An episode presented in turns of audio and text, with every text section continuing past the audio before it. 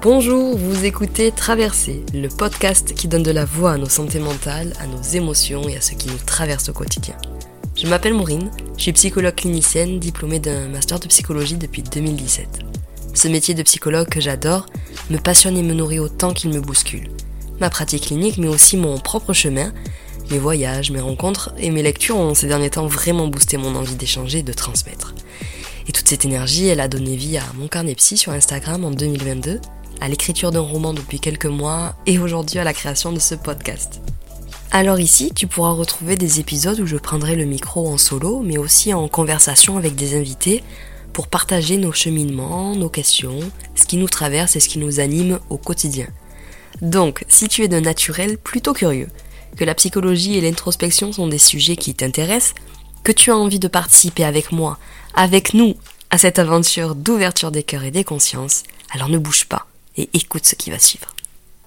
Bonne écoute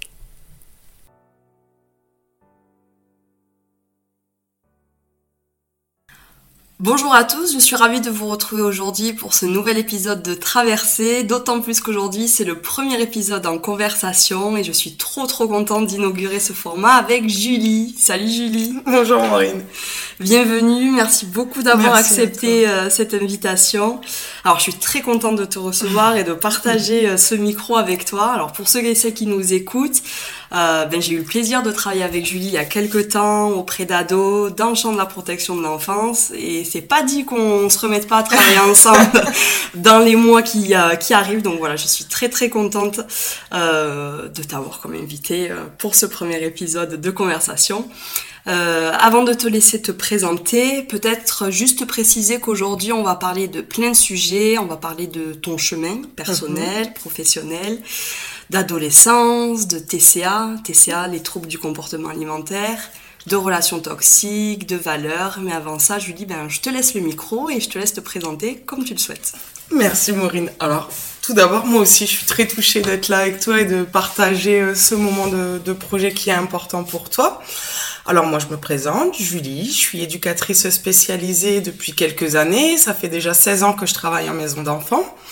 Je suis l'aînée d'une famille euh, de trois enfants, avec une petite sœur du coup et un petit frère. Je suis picarde, donc j'ai pas l'accent du sud. Euh, je suis arrivée dans le sud il y a quelques années, mais on aura l'occasion sûrement de revenir sur les raisons de, de mon arrivée sur Béziers. Euh, j'ai aussi une spécialisation dans l'intervention systémique et dans les entretiens familiaux. Génial. Et euh, donc voilà, euh, c'est quelque chose qui me tient à cœur autant dans ma vie perso, euh, tout ce qui, qui tient à la famille, tout ce qui tient au système, au couple, ouais. et à, à, notre environnement, et, et, voilà. Ouais, une passion pour les relations humaines de façon Exactement, large. la communication, les interactions, ce qui peut se passer dans les centres de formation, et en tout cas le faire ensemble. Très bien. La première question que j'ai envie de te poser, c'est qu'est-ce qui t'a amené à te diriger vers ce métier d'éducatrice? Alors, euh, j'ai envie de dire, j'avais peut-être un petit peu ça toujours en moi. J'ai passé mon BAFA, euh, j'ai commencé avec le BAFA très jeune, donc je m'occupais d'enfants dans les centres de loisirs, euh, je travaillais dans les crèches. Et tout doucement, quand j'ai eu mon bac, j'ai eu l'opportunité de travailler dans un foyer de vie, donc avec des personnes en situation de handicap. J'ai très très vite passé les concours. Euh, j'ai très très vite euh, eu mon diplôme d'éduc. Et en fait c'est venu naturellement comme si ça avait toujours été un peu en moi d'être euh, d'être là pour les autres de prendre soin des autres d'accompagner les autres dans, dans leurs problématiques dans la vulnérabilité qu'ils peuvent ouais, parce que du coup éducatrice ça c'est accompagner l'autre c'est l'aider dans son quotidien mais Qu'est-ce que c'est l'émission clairement? Parce que là, tu nous parles de crèche, d'enfants, de fin de vie. Exactement, donc ouais. C'est pas, c'est pas les mêmes accompagnements. On est quand même en contact humain, on est dans de l'aide, mais c'est quoi au final l'émission d'un éducateur, d'une éducatrice?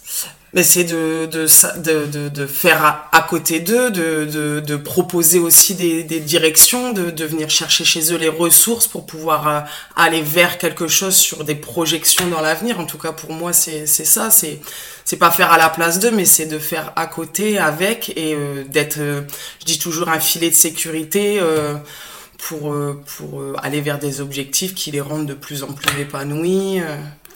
c'est intéressant, je trouve, comment tu les premiers mots que tu as, que as dit, c'est que tu as parlé de ressources. Et je trouve que c'est génial parce que euh, moi qui travaille aussi dans le social, alors un poste différent hein, en tant que, que, psychologue, mais je trouve qu'on a toujours tendance dans les métiers d'accompagnement, euh, à, dans les échanges, que ce soit avec euh, les équipes, avec les partenaires, les difficultés, les problématiques sont beaucoup mis en avant. Euh, et je trouve que pour des professionnels peut-être comme toi, comme moi, qui sont dans cette dynamique un peu de positivité, de dynamisme, je trouve que c'est difficile en fait de venir pointer les ressources, que c'est en tout cas, enfin c'est difficile, que c'est pas la première chose qu'on qu'on pointe, qu'on qu'on met en avant. Et, euh, et, du coup je suis qu'est-ce qui je suis intéressée dans, dans le fait que tu leur envoies ça en disant pourquoi toi c'est important de justement extirper ces ressources et les mettre au centre de la table et faire en sorte que ce soit ça, en fait, l'outil de travail euh, dans la relation euh, d'aide, d'accompagnement que tu as. Pourquoi c'est important pour toi? Parce que, en fait, c'est ce qui, c'est ce qui rend acteur la enfin, le public qu'on accompagne.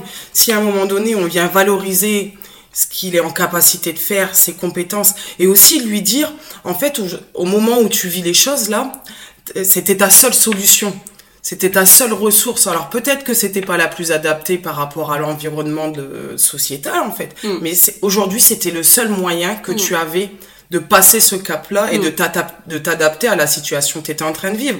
Et ça veut pas dire que c'est un handicap, ça veut pas dire que c'est que c'est une mauvaise chose. C'est la seule ressource Il devient acteur de tout compte fait de ce qui est en train de se passer autour de lui et, et, il subit pas et on vient pas pointer une défaillance hmm. euh, dans un système ou dans un environnement ou dans une action qui normalement serait normale. Bien sûr. Et puis la ressource, c'est la ressource intérieure en plus. Exactement, exactement. Qu'est-ce qui est, enfin, ce qui est accessible en lui en fait, ce qui est déjà là, mais que toi tu vas mettre ben, le focus dessus et dire mais en fait tu peux t'appuyer sur toi malgré ta vulnérabilité, malgré les difficultés de la vie, de pourquoi je dois t'accompagner aujourd'hui tout est en toi et moi je vais le révéler en C'est ça. Puis c'est quelles sont les bonnes raisons en fait qui lui ont enfin qui lui ont permis à un moment donné d'arriver à cet acte-là? C'est pas toujours une mauvaise raison, c'est qu'à un mm. moment donné, il y a quelque chose en lui de par son histoire qui mm. fait que le, chemin il pouvait pas être autrement. Et c'est pas c'est pas qu'une problématique en fait. Mm. C'est la seule solution peut-être qu'il avait.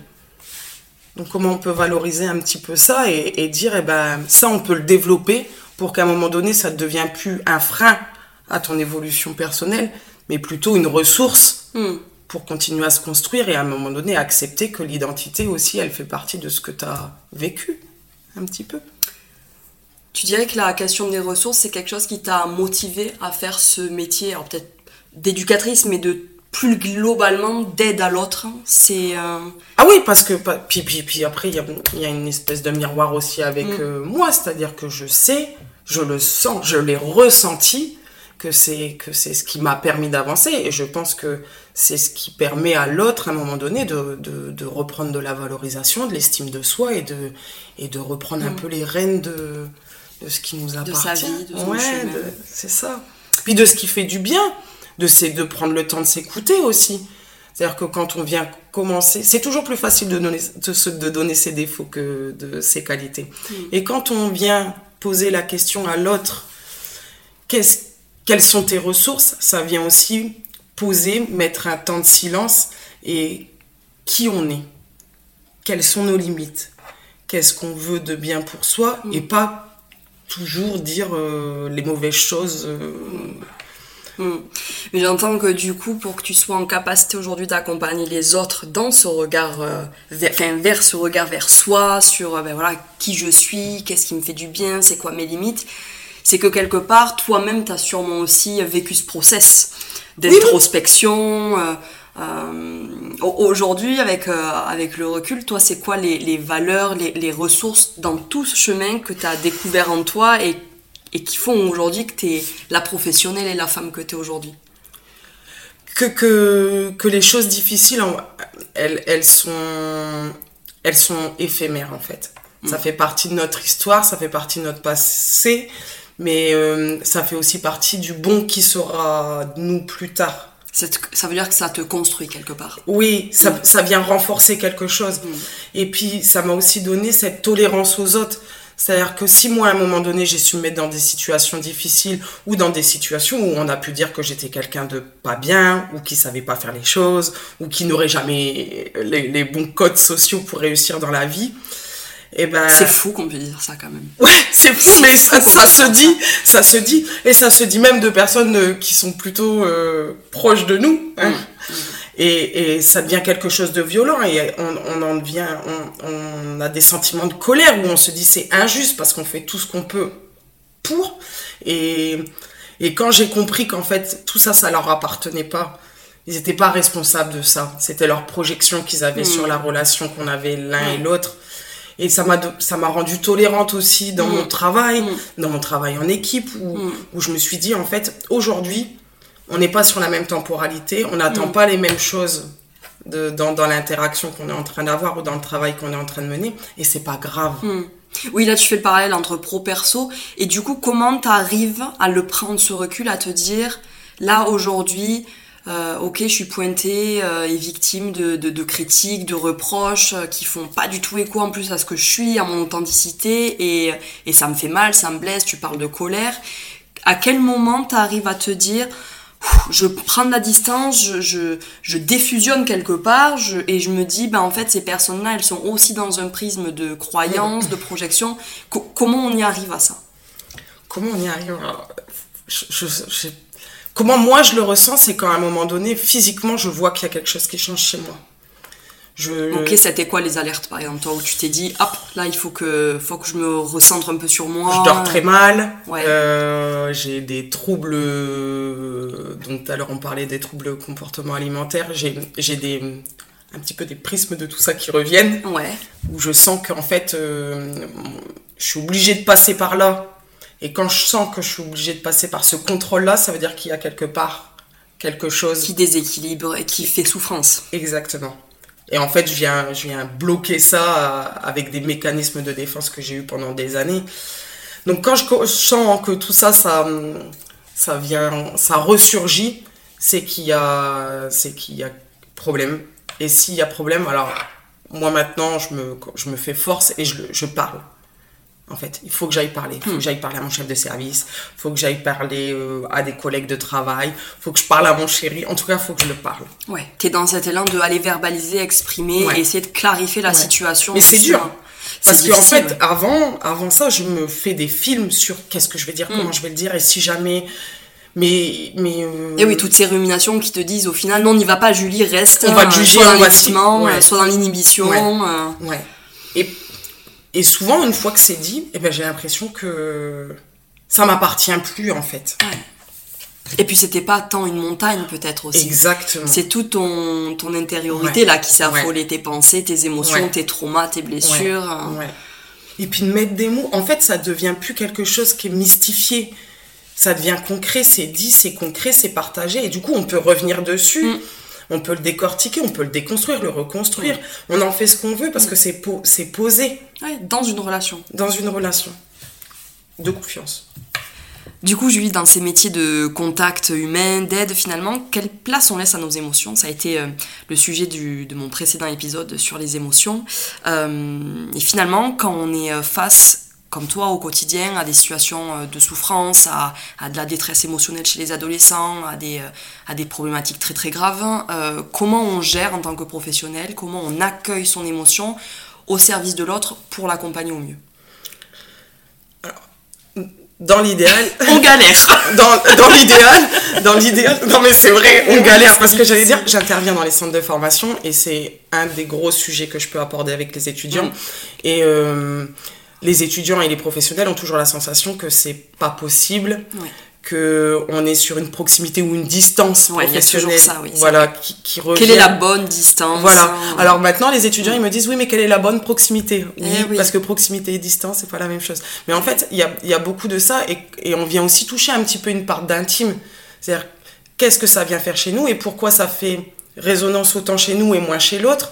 Et c'est quelque chose qui est un petit peu compliqué et qui, qui se parle pas tant que ça, moi, je trouve, euh, en équipe. Euh, on a des analyses de pratique. Pourquoi tu crois que ça se parle pas en équipe? Parce que euh, c'est se mettre un petit peu à nu et ça vient aussi révéler peut-être qu'on n'est pas tous compétents sur les mêmes domaines. Mmh. Qu'on a nos, nos insuffisances, nos, nos, propres peurs, nos propres limites. Ouais, ouais. Et on est, on, est, on est quand même dans une quête de résultats par rapport à. On travaille avec l'humain. Et ça, ça fait toujours peur de ne pas réussir mmh, mmh. à remplir les objectifs pour l'autre, en fait. Oui alors qu'on n'est pas on n'est pas on n'est pas responsable au final si mm. si si l'enfant ou si le public avec lequel on travaille va pas au bout des objectifs dans la temporalité qu'on nous a mm. demandé parce qu'il y a aussi une question de temporalité je pense que c'est tout ça en fait c'est c'est la non tolérance sur le fait que possiblement on n'arrivera pas au bout de notre travail. Moi j'entends aussi euh, la question du perfectionnisme dans ce que tu renvoies, c'est-à-dire ce, ce cette peur de ne pas réussir, de d'être en échec, hein, de ne pas être suffisamment aidant pour l'autre quelque part. Alors que parler de ces difficultés, c'est justement, comme tu disais tout à l'heure, le fait de pouvoir les verbaliser, les poser sur la table, c'est travailler tous ensemble collectivement à comment on fait aujourd'hui avec, bon ben voilà, Julie aujourd'hui elle expose qu'elle est peut-être trop en proximité, un autre collègue il se sent trop, euh, trop, trop éloigné mhm. du, jeune ou, ou, de la personne qui l'accueille, qui l'accompagne, donc comment, on comment ça se parle au final? Est-ce que, est que si ça se parle pas, comment ça se, ça se vit ces réajustements Tu dirais que c'est à un niveau individuel?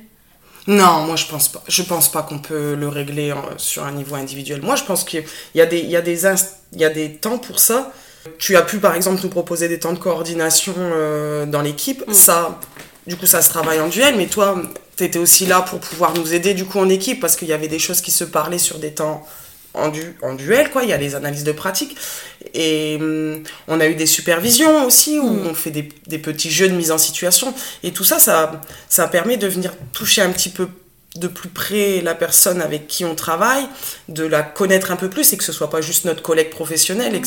C'est pas un ami, parce qu'il faut pas que ça devienne un ami, mais en tout cas, on, on arrive à percevoir ses émotions avant qu'il y mette des mots dessus et on essaye de se réajuster, mais, mais ça prend du temps. C'est... Mm, mm. Oui, mais ce que tu soulèves là au final, c'est la question d'aller demander de l'aide. Ah oui Dans un contexte pro, là, tu, tu, tu illustres. Au, auquel on doit aider euh, des, déjà des, des autres. C'est-à-dire que pour aider l'autre, il faut absolument que moi je sois aidée dans mes difficultés. Enfin, voilà. Et c'est à quel point demander de l'aide, en fait, c'est précieux et, euh, et, et, ça permet de, de toi t'extirper de choses difficiles, euh, que tu sois à l'aise dans ta vie, dans ton, dans ton job et qu'en plus de ça, ben, ça puisse faire ressortir et toutes tes valeurs et toutes tes mhm. ressources. Hein, mais elle n'est pas facile, je trouve, cette question euh, de demander de l'aide, hein, et euh, encore une fois, peut-être avec euh, le lien avec le perfectionnisme, mais on est. et l'individualité, on, est dans un truc où il faut être. il faut qu'on se débrouille tout seul, il faut qu'on trouve solution à nos problèmes tout seul, il faut pas en parler, c'est difficile. C'est la question de la vulnérabilité aussi. C'est comment on expose aussi que c'est difficile pour nous. Il y a aussi, en fait, la, la projection qu'on fait de, de cette performance. C'est-à-dire que, ok, on a des missions à remplir avec euh, des, des, mandats, des mesures, etc. à respecter, mais il y a aussi toute cette projection. Il y a des fois, c'est pas énoncé, on nous demande pas d'être aussi performant. C'est nous. Oui, ce que toi tu y mets en fait dans ton accompagnement. Dans notre engagement, etc. C'est nous qui dépassons parfois les limites de nos missions. Mm. Parce qu'on a cette envie de bien faire, parce qu'on sent que l'autre est, en souffrance, le public avec lequel on accompagne, on sent qu'il est en souffrance. Et on a cette sensation que si on n'est pas là, mm. Personne ne sera là, et comment on va faire Donc il y a tout n'est pas limité par euh, des procédures, euh, par une société qui met des limites. Il y a aussi nous, euh, dans cette envie de bien faire avec, euh, j'allais dire, un peu cette cape de super-héros, d'éducateur, mm. etc., qui, qui, veut aller encore plus loin de ses missions, mais il faut faire attention là-dedans, et je sais de quoi je parle, de, de pas, de pas s'essouffler, parce, que, parce que à trop en faire, ça veut pas dire qu'au moment où on le fait, c'est pas bien fait, mais à trop en faire, en fait, on peut pas faire ça pendant 10 ans, 15 ans, 20 mm. ans, c'est pas possible. Mm. On, on, perd de l'énergie, et du coup, on perd de la performance, du coup, de l'estime de soi, et puis après, ça, ça, ça découle. Euh, Là, ce que tu me dis aussi, c'est dans un contexte pro. Euh, et je pense que ça va parler à beaucoup de gens qui nous écoutent, mais euh, pareil, si on le globalise un peu pro-perso, quand on est dans cette valeur euh, d'engagement, d'aide de l'autre, comment on fait pour se rendre compte que peut-être là, nos, notre, notre volonté d'aider l'autre, de prendre soin de lui, euh, elle est peut-être à nos dépens. À quel moment, pour toi, euh, tu sais ajuster le fait que, ouah, là, Julie, peut-être que tu vas un peu trop loin, il euh, faut reprendre peut-être un peu ça parce que là, il est question de ma santé mentale, mhm. de ma vie. Comment toi, tu l'évalues un petit peu en interne?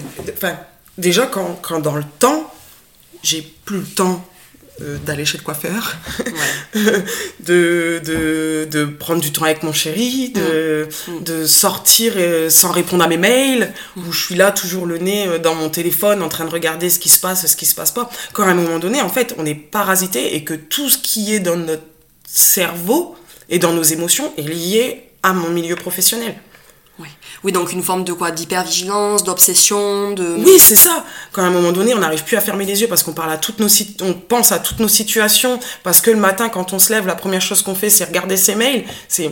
c'est il faut, il faut, à ce moment-là, il faut se dire que c'est pas possible et que, en fait, il faut réorganiser son mm. temps. Il y a notre temps de travail mm. et il y a notre temps pour nous. Et si on ne prend pas ce temps pour nous, on ne on peut pas être performant sur notre temps de travail. Mais c'est un équilibre qui est difficile à trouver. Oui, c'est difficile à trouver. Mm. Et, euh, et, là, tu, tu, moi, ça me, ça me fait penser à, à tous les signes aussi de prévention autour du burn-out. Ah oui euh, À quel point ce perfectionnisme et cet engagement et cette humanité qu'on met au service de l'autre, elle peut à un moment donné nous faire basculer dans des choses terribles pour nous, de d'épuisement, de, de, rumination, de troubles du sommeil, de troubles alimentaires. Euh, comment justement quand tu as tous ces signaux qui, qui t'alertent, euh, comment tu fais pour revenir un peu plus à toi et, et, à ta vie perso et à ce qui te fait du bien?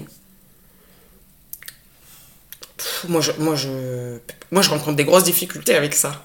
pour moi, c'est très difficile parce que du coup, j'ai l'impression de de plus être engagé. Donc, euh, c'est des gros moments de, de violence envers moi-même et des gros moments de, de, de, discussion avec mon conjoint qui, qui, lui, me connaît par cœur et qui sait quand je dépasse la limite. Et euh, en fait, euh, j'ai besoin d'être recadré.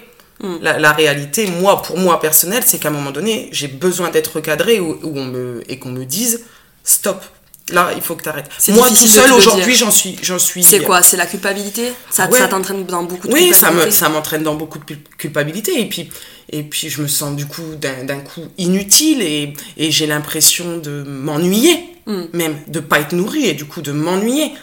Alors qu'au final, c'est pas que je m'ennuie, c'est que c'est que je suis en train de reprendre de l'énergie. Et forcément, quand on reprend de l'énergie, ben on est un peu en mode off mm. parce que faut on est, sur batterie qui se mm. recharge quoi. Mm, Mais c'est c'est compliqué. Et moi aujourd'hui, j'ai 36 ans, j'ai 20 ans de d'expérience, mais j'ai encore des difficultés à prendre soin de moi seule sans être cadré par des personnes en qui j'ai totalement confiance.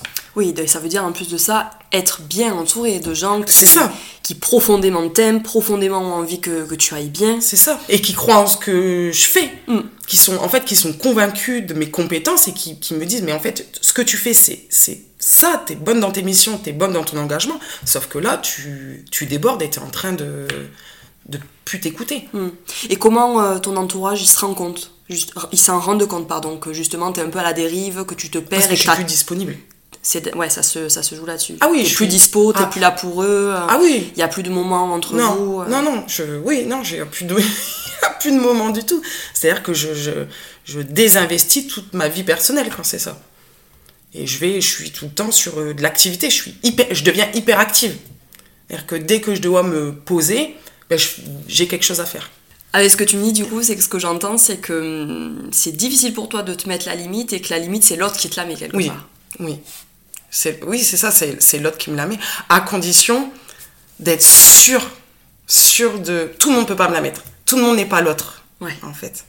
Alors c'est qui, qui est hyper important et qui peut euh, justement euh, te protéger euh, bah, de, de, ta propre hyperactivité quelque part. Aujourd'hui, c'est mon, mon conjoint c'est mon conjoint qui, qui, qui est mon, j'allais dire, mon thermomètre qui sent quand je suis en train de faire un peu de fièvre et que ça va pas.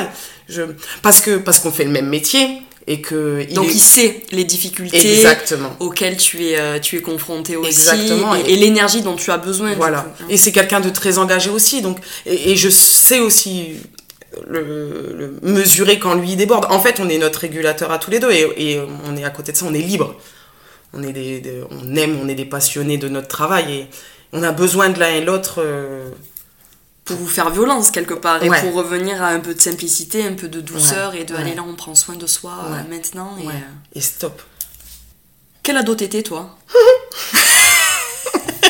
Alors, vous la sentez la petite crispation dans la question Pour mes parents ou pour moi Pour toi. Parce que je pense qu'on n'aurait pas la même définition. Je pense que pour mes parents, je vais commencer par mon parent parce que c'est plus facile du coup de parler des autres.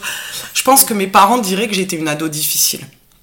Ouais, en quoi, en quoi t'étais difficile? Parce que, parce que j'avais pas de limite.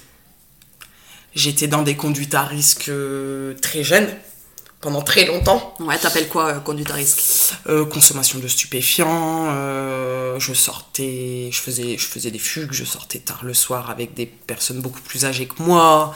je suis partie très jeune de chez mes parents. du coup, j'ai consommé de l'alcool très jeune. J'ai eu des relations sexuelles très jeunes. Tout, j'étais toujours dans l'excès en fait. Hmm. Et plus on me disait que c'était interdit, plus tu fonçais. Plus j'y allais. Je, je supportais pas qu'on puisse me dire ce que j'ai à faire. Et, et je supportais pas qu'on me dise que j'allais tout rater dans ma vie, hmm. mes études, euh, le boulot, euh, que je tomberais enceinte à 15 ans, que j'étais pas sérieuse. Plus on me disait que j'y arriverais pas, plus j'étais dans les extrêmes dans les conduites à risque, mais plus j'arrivais à l'école. En fait. Mais moi, comme ado, je me sentais. Aujourd'hui, je referais la même adolescence. Ouais, j'allais te dire, toi, comment tu. pas de regrets quel, quel regard tu, tu, tu, tu gardes encore sur cette adolescente J'étais vive, j'étais vivante, j'étais ultra vivante. Il n'y avait rien qui m'arrêtait, en fait. J'avais tellement pas de limites que, que, tout était possible. Tout était possible. C'était quoi tes, tes, tes, inspirations, tes rages, tes rêves quand tu étais ado C'était. Tu rêvais de quoi?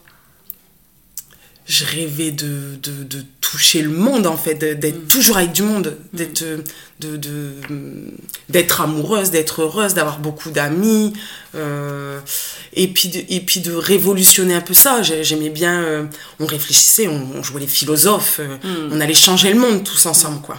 On était plein de, plein de projets on avait créé des groupes sur Facebook, euh, un peu comme des, mm, des cafés, cafés sociaux. Là. Ouais, café philo, euh, voilà, débat étudiant. Exactement, on était, j'étais friande de tout ça. J'allais dans des festivals où on, on parlait de la prévention mm. euh, sur les maladies sexuellement transmissibles, alors que j'étais dans, dans, de la consommation extrême de tout. Mais, Et t'étais leader dans ce genre de Ah ouais, ouais, ouais. J'étais la première. Pourtant, j'étais la plus jeune. Mais j'étais la première à. Ouais, tu portais déjà tes idées euh, fort, haut. oui, oui, puis j'étais capable de prendre l'avion, de me retrouver à l'autre bout de l'Europe euh, mm. parce que parce qu'il y avait quelque chose là-bas qui m'animait. il fallait que j'y aille. quoi. Ouais, il fallait que j'y aille tout de suite euh, et je disais rien à personne et je revenais trois semaines après. Tu penses qu'elle vient d'où cette indépendance un peu rebelle hein, et cet esprit de je, prends ce qu'il y a à prendre et, je vis à fond. J'étais pas rebelle. parce que, parce que j'aimais profondément mes parents et j'avais pas envie de leur, les blesser. Hmm. Mais en fait, ils m'avaient toujours éduqué sur le fait que j'ai le choix de faire ce que je veux. Ça a été longtemps comme ça, sauf qu'à un moment donné, j'ai eu 13 ans. Et à 13 ans, j'étais ado et que tout ce qui m'avait euh, appris jusqu'à mes 13 ans de tu as le choix, euh, tu. Et eh ben là, c'était devenu euh, concret. En mm. fait, j'avais pas le choix entre un yaourt ou une compote. J'avais le choix entre partir ou rester, sortir ou pas, fumer ou non. Et tout était devenu dans l'extrême en fait. Mais c'est et aujourd'hui avec du recul, si je suis ce que je suis aujourd'hui avec cette liberté, cette envie de créer plein de projets, c'est aussi grâce à tout ça. C'est entre, c'est grâce à ce qui s'est passé entre mes 0 et mes 13 ans. Bon, entre mes 13 et mes 30, c'était plus compliqué parce que du coup, j'étais dans ces mêmes non-limites. Mais au final, je suis la même petite ado et aujourd'hui. Juste, euh, c'est le contexte qui change. Hmm. C'est la maturité que j'ai pris, etc mais c'est grâce à eux que j'ai pu aussi parce que je me suis jamais mis au danger en danger au point enfin non c'est pas vrai je peux pas dire ça. T'avais une conscience quand même des risques que tu prenais bien sûr donc la limite elle, elle existait quand même. Oui. Je savais euh, quand j'étais en, en, danger j'ai toujours été en capacité d'aller voir euh, de me retrouver au commissariat d'aller aux urgences euh, je me suis jamais laissée dans un coin mm. dans une situation où je savais pas comment ça allait finir. Mm fallait toujours que je sois sûre que le lendemain matin, je puisse me lever. Ouais. Parce que j'ai toujours été travailleuse, parce que j'ai toujours, je me suis toujours dit, il faut que j'aille à l'école jusqu'au bout, il faut que j'ai mon bac, il faut que je réussisse mes études, il faut que je réussisse au travail. Tout ça, ça me, ça me tenait, quoi. Ah, c'est de l'amour de soi. Ouais, oui, oui. Mais c'est pour ça que, que je dis, de mon point de vue, en fait, j'étais juste vivante. Hmm. Peut-être dans un extrême d'aller toucher plein de choses, hmm. mais euh, j'étais pas malheureuse, j'avais pas hmm. l'impression, j'ai pas eu des conduites à risque parce que j'étais malheureuse. Alors comment tu les expliques du coup ces conduites à risque? Si c'était pas l'expression d'une détresse ou... Euh, c'était de l'affirmation. Ouais, c'était une manière de dire j'existe, je suis là. J'ai contrôle. Personne me dira. Je suis libre, quoi. Ouais, mais c'est toujours, je suis toujours un peu comme ça. Je, je, fais ce que je veux quand je veux. Par contre, je manque, je manque pas de respect aux autres. J'ai pas envie de blesser les autres. Hmm. Je le ferai pas dans un esprit de faire du mal à l'autre. Hmm. Donc, je j'ai pas de souci sur le fait de le communiquer. J'ai pas eu de souci sur le fait de communiquer avec mes parents, etc. Sur euh, tout ce que j'ai pu vivre ou ne pas vivre. Et je remercie même tous les gens euh, que j'ai croisés, même si ça a été pas, pas toujours évident. J'ai une autre question pour toi, Julie. Euh, comment tu trouves qu'ils vont les ados aujourd'hui au niveau de leur santé mentale? C'est quoi ton point de vue? Alors, mon point de vue en tant qu'adulte, avec toutes les projections que j'ai du danger qu'ils peuvent rencontrer après dans l'avenir, je sais pas s'ils vont si bien que ça. Hmm. Parce que parce qu'ils sont dans de la communication relationnelle très virtuelle. Hmm. Et, et, du coup, euh, c'est pas très sécure et ça, ça permet de pas vraiment se projeter dans, dans l'avenir, dans ce qu'ils vont se construire euh, plus mm. tard en fait. Il n'y a, y a, jamais rien de fixe. Et la consommation, pareil, un peu euh, Kleenex, moi je dis, euh, à usage unique, mm. ça vient renforcer encore ce côté insécure ils sont incapables de savoir ce qu'ils veulent faire plus tard, même sur des choses un peu concrètes de, leur métier, de leur scolarité. Alors quand on commence à parler des relations sociales, c'est encore pire. Euh, ils, ont du mal à se délimiter dans leur sexualité, ils ont du mal à se délimiter dans leurs relations amicales mm. et leurs relations amoureuses. Ils, ils, sont tellement dans quelque chose de virtuel qui, qui Ouais, mais ça, est-ce que tu crois pas que c'est aussi le jeu de l'adolescence qui veut ça, dans cette euh, définition un peu des, des, limites, des repères de qui je suis, qu'est-ce que je veux, c'est aussi euh, très très lié à cette période de l'adolescence. Parce que du coup, c'est ce que j'allais te dire. Ça, c'est mes projections. Et mais eux, je suis pas sûre que qu'ils soient euh, mal dans leur santé mentale. Je pense qu'ils sont en train de vivre euh, le moment présent avec euh, d'actualité avec la société dans laquelle on vit et qu'ils ont plutôt confiance en ça. Ils ont plutôt confiance aux adultes que l'on est autour d'eux quand ils en mm. ont, hein, quand mm. ils ont des adultes ressources. Je les sens pas tant en difficulté que ça. Plutôt ils se laissent porter quelque part. Ouais, et j'ai l'impression que c'est nous, l'adulte, quand on vient y mettre un peu de nos projections et un peu, un peu de notre peur, en fait. Hmm. Et euh, avec quelques graines d'empathie de oh, pauvre, petit jeune, dans quel monde tu vas vivre Et ce qui est vrai, ceci dit. Mais je dis, ce qui est vrai, c'est que c'est de pire en pire au niveau de, de l'actualité écologique, démographique, hein, euh, politique. Mais ils n'en ont pas conscience aujourd'hui. Et du coup, c'est nous, l'adulte, qui, vient, qui, qui, allons injecter ça un petit peu euh, dans ce qu'ils sont en train de vivre euh, dans leur quotidien. Ils n'ont pas... Puis on va pas leur demander de prendre conscience de ce qui va se passer dans 20 ans, en tout cas euh, pas au niveau politique, etc. Enfin, je sais pas si, si aujourd'hui ils ont besoin de ça alors qu'ils sont tout juste en train de se construire. Mm. Tu crois que le fait qu'ils en aient pas forcément conscience aujourd'hui, c'est du fait qu'il soit dans ses consommations Kleenex, comme tu dis, dans euh, cette appétence pour les réseaux sociaux, les jeux vidéo, qu'il soit un peu coupé? Oui, je pense qu'ils sont coupés de hmm. tout ça. Oui, je pense qu'ils sont coupés de tout ça. Mais, euh, mais, mais je pense aussi que, que nous, on vient pas leur injecter les, les, les, toujours les bonnes choses. Hmm. Je pense que, euh, pour revenir à ce qu'on disait au tout début, en fait, on vient injecter le négatif et, et pas le positif de ce qui hmm. peut être plus tard en fait. On vient leur dire ça va être difficile plus tard, il n'y a pas de boulot, hmm. il y a pas euh, euh, y a la guerre, il y a hmm. etc. Et on va pas dire toi tu es compétent là-dessus, tu hmm. sais, regarde euh, plus tard tu pourrais on, on vient pas chercher leurs ressources pour leur dire que plus tard voilà. Comment tu fais dans ton boulot pour mettre un petit peu de lumière sur les qualités, les ressources, hein, les choses positives, hein, l'optimisme faut prendre faut, faut, faut au maximum c'est un truc tout bête. En fait il faut prendre du temps hmm. rencontrer le jeune. Moi je dis tout le temps en fait le, gros de notre travail c'est rencontrer s'asseoir sur un canapé et parler pendant deux heures avec trois jeunes. Pour moi c'est le gros de notre travail. On rencontre. Si on rencontre on rentre en relation. À partir du moment où on est en relation là-dedans on vient tisser plein de petites choses de projets d'objectifs etc mais si c'est le, si on commence par créer des objectifs et rencontrer après, on fait les choses, on fait les choses à l'envers. Ouais. Mm. Donc pour moi, l'essentiel le, déjà, c'est et, on ne le fait pas assez en maison d'enfants, c'est accueillir, rencontrer et aussi euh, mais partir de ce que le jeune veut, décide, enfin, décide euh, au, son niveau aussi, mais en tout cas. Dans sa temporalité, parce qu'on n'est pas non plus sur la même. Mm. C'est juste prendre le temps, en fait. Poser le temps. On a des échéances, d'accord, mais, mais peut-être que des fois, il faut prendre 3-4 mois de temps qui nous semble peut-être un peu vide, mm. mais en fait, il est pour l'autre, pour le jeune, il n'est pas vide pour l'ado. Mais c'est le rapport au temps qui change aussi. Tout va plus vite. C'est ça on le prend pas suffisamment. Non. Il y a cette intolérance aussi euh, à la frustration, on est de plus en plus impatient. Euh. Et le silence. Mm. Et le silence, oui. Le silence. Mm. C'est-à-dire d'être posé avec un jeune dans sa chambre euh, où, on s'observe, on, se, on, regarde une photo, on regarde, enfin, quelque chose, il se passe plein de choses, mm. en fait. Oui, c'est revenir à l'ici et le maintenant, là, ce que tu soulèves. Ouais.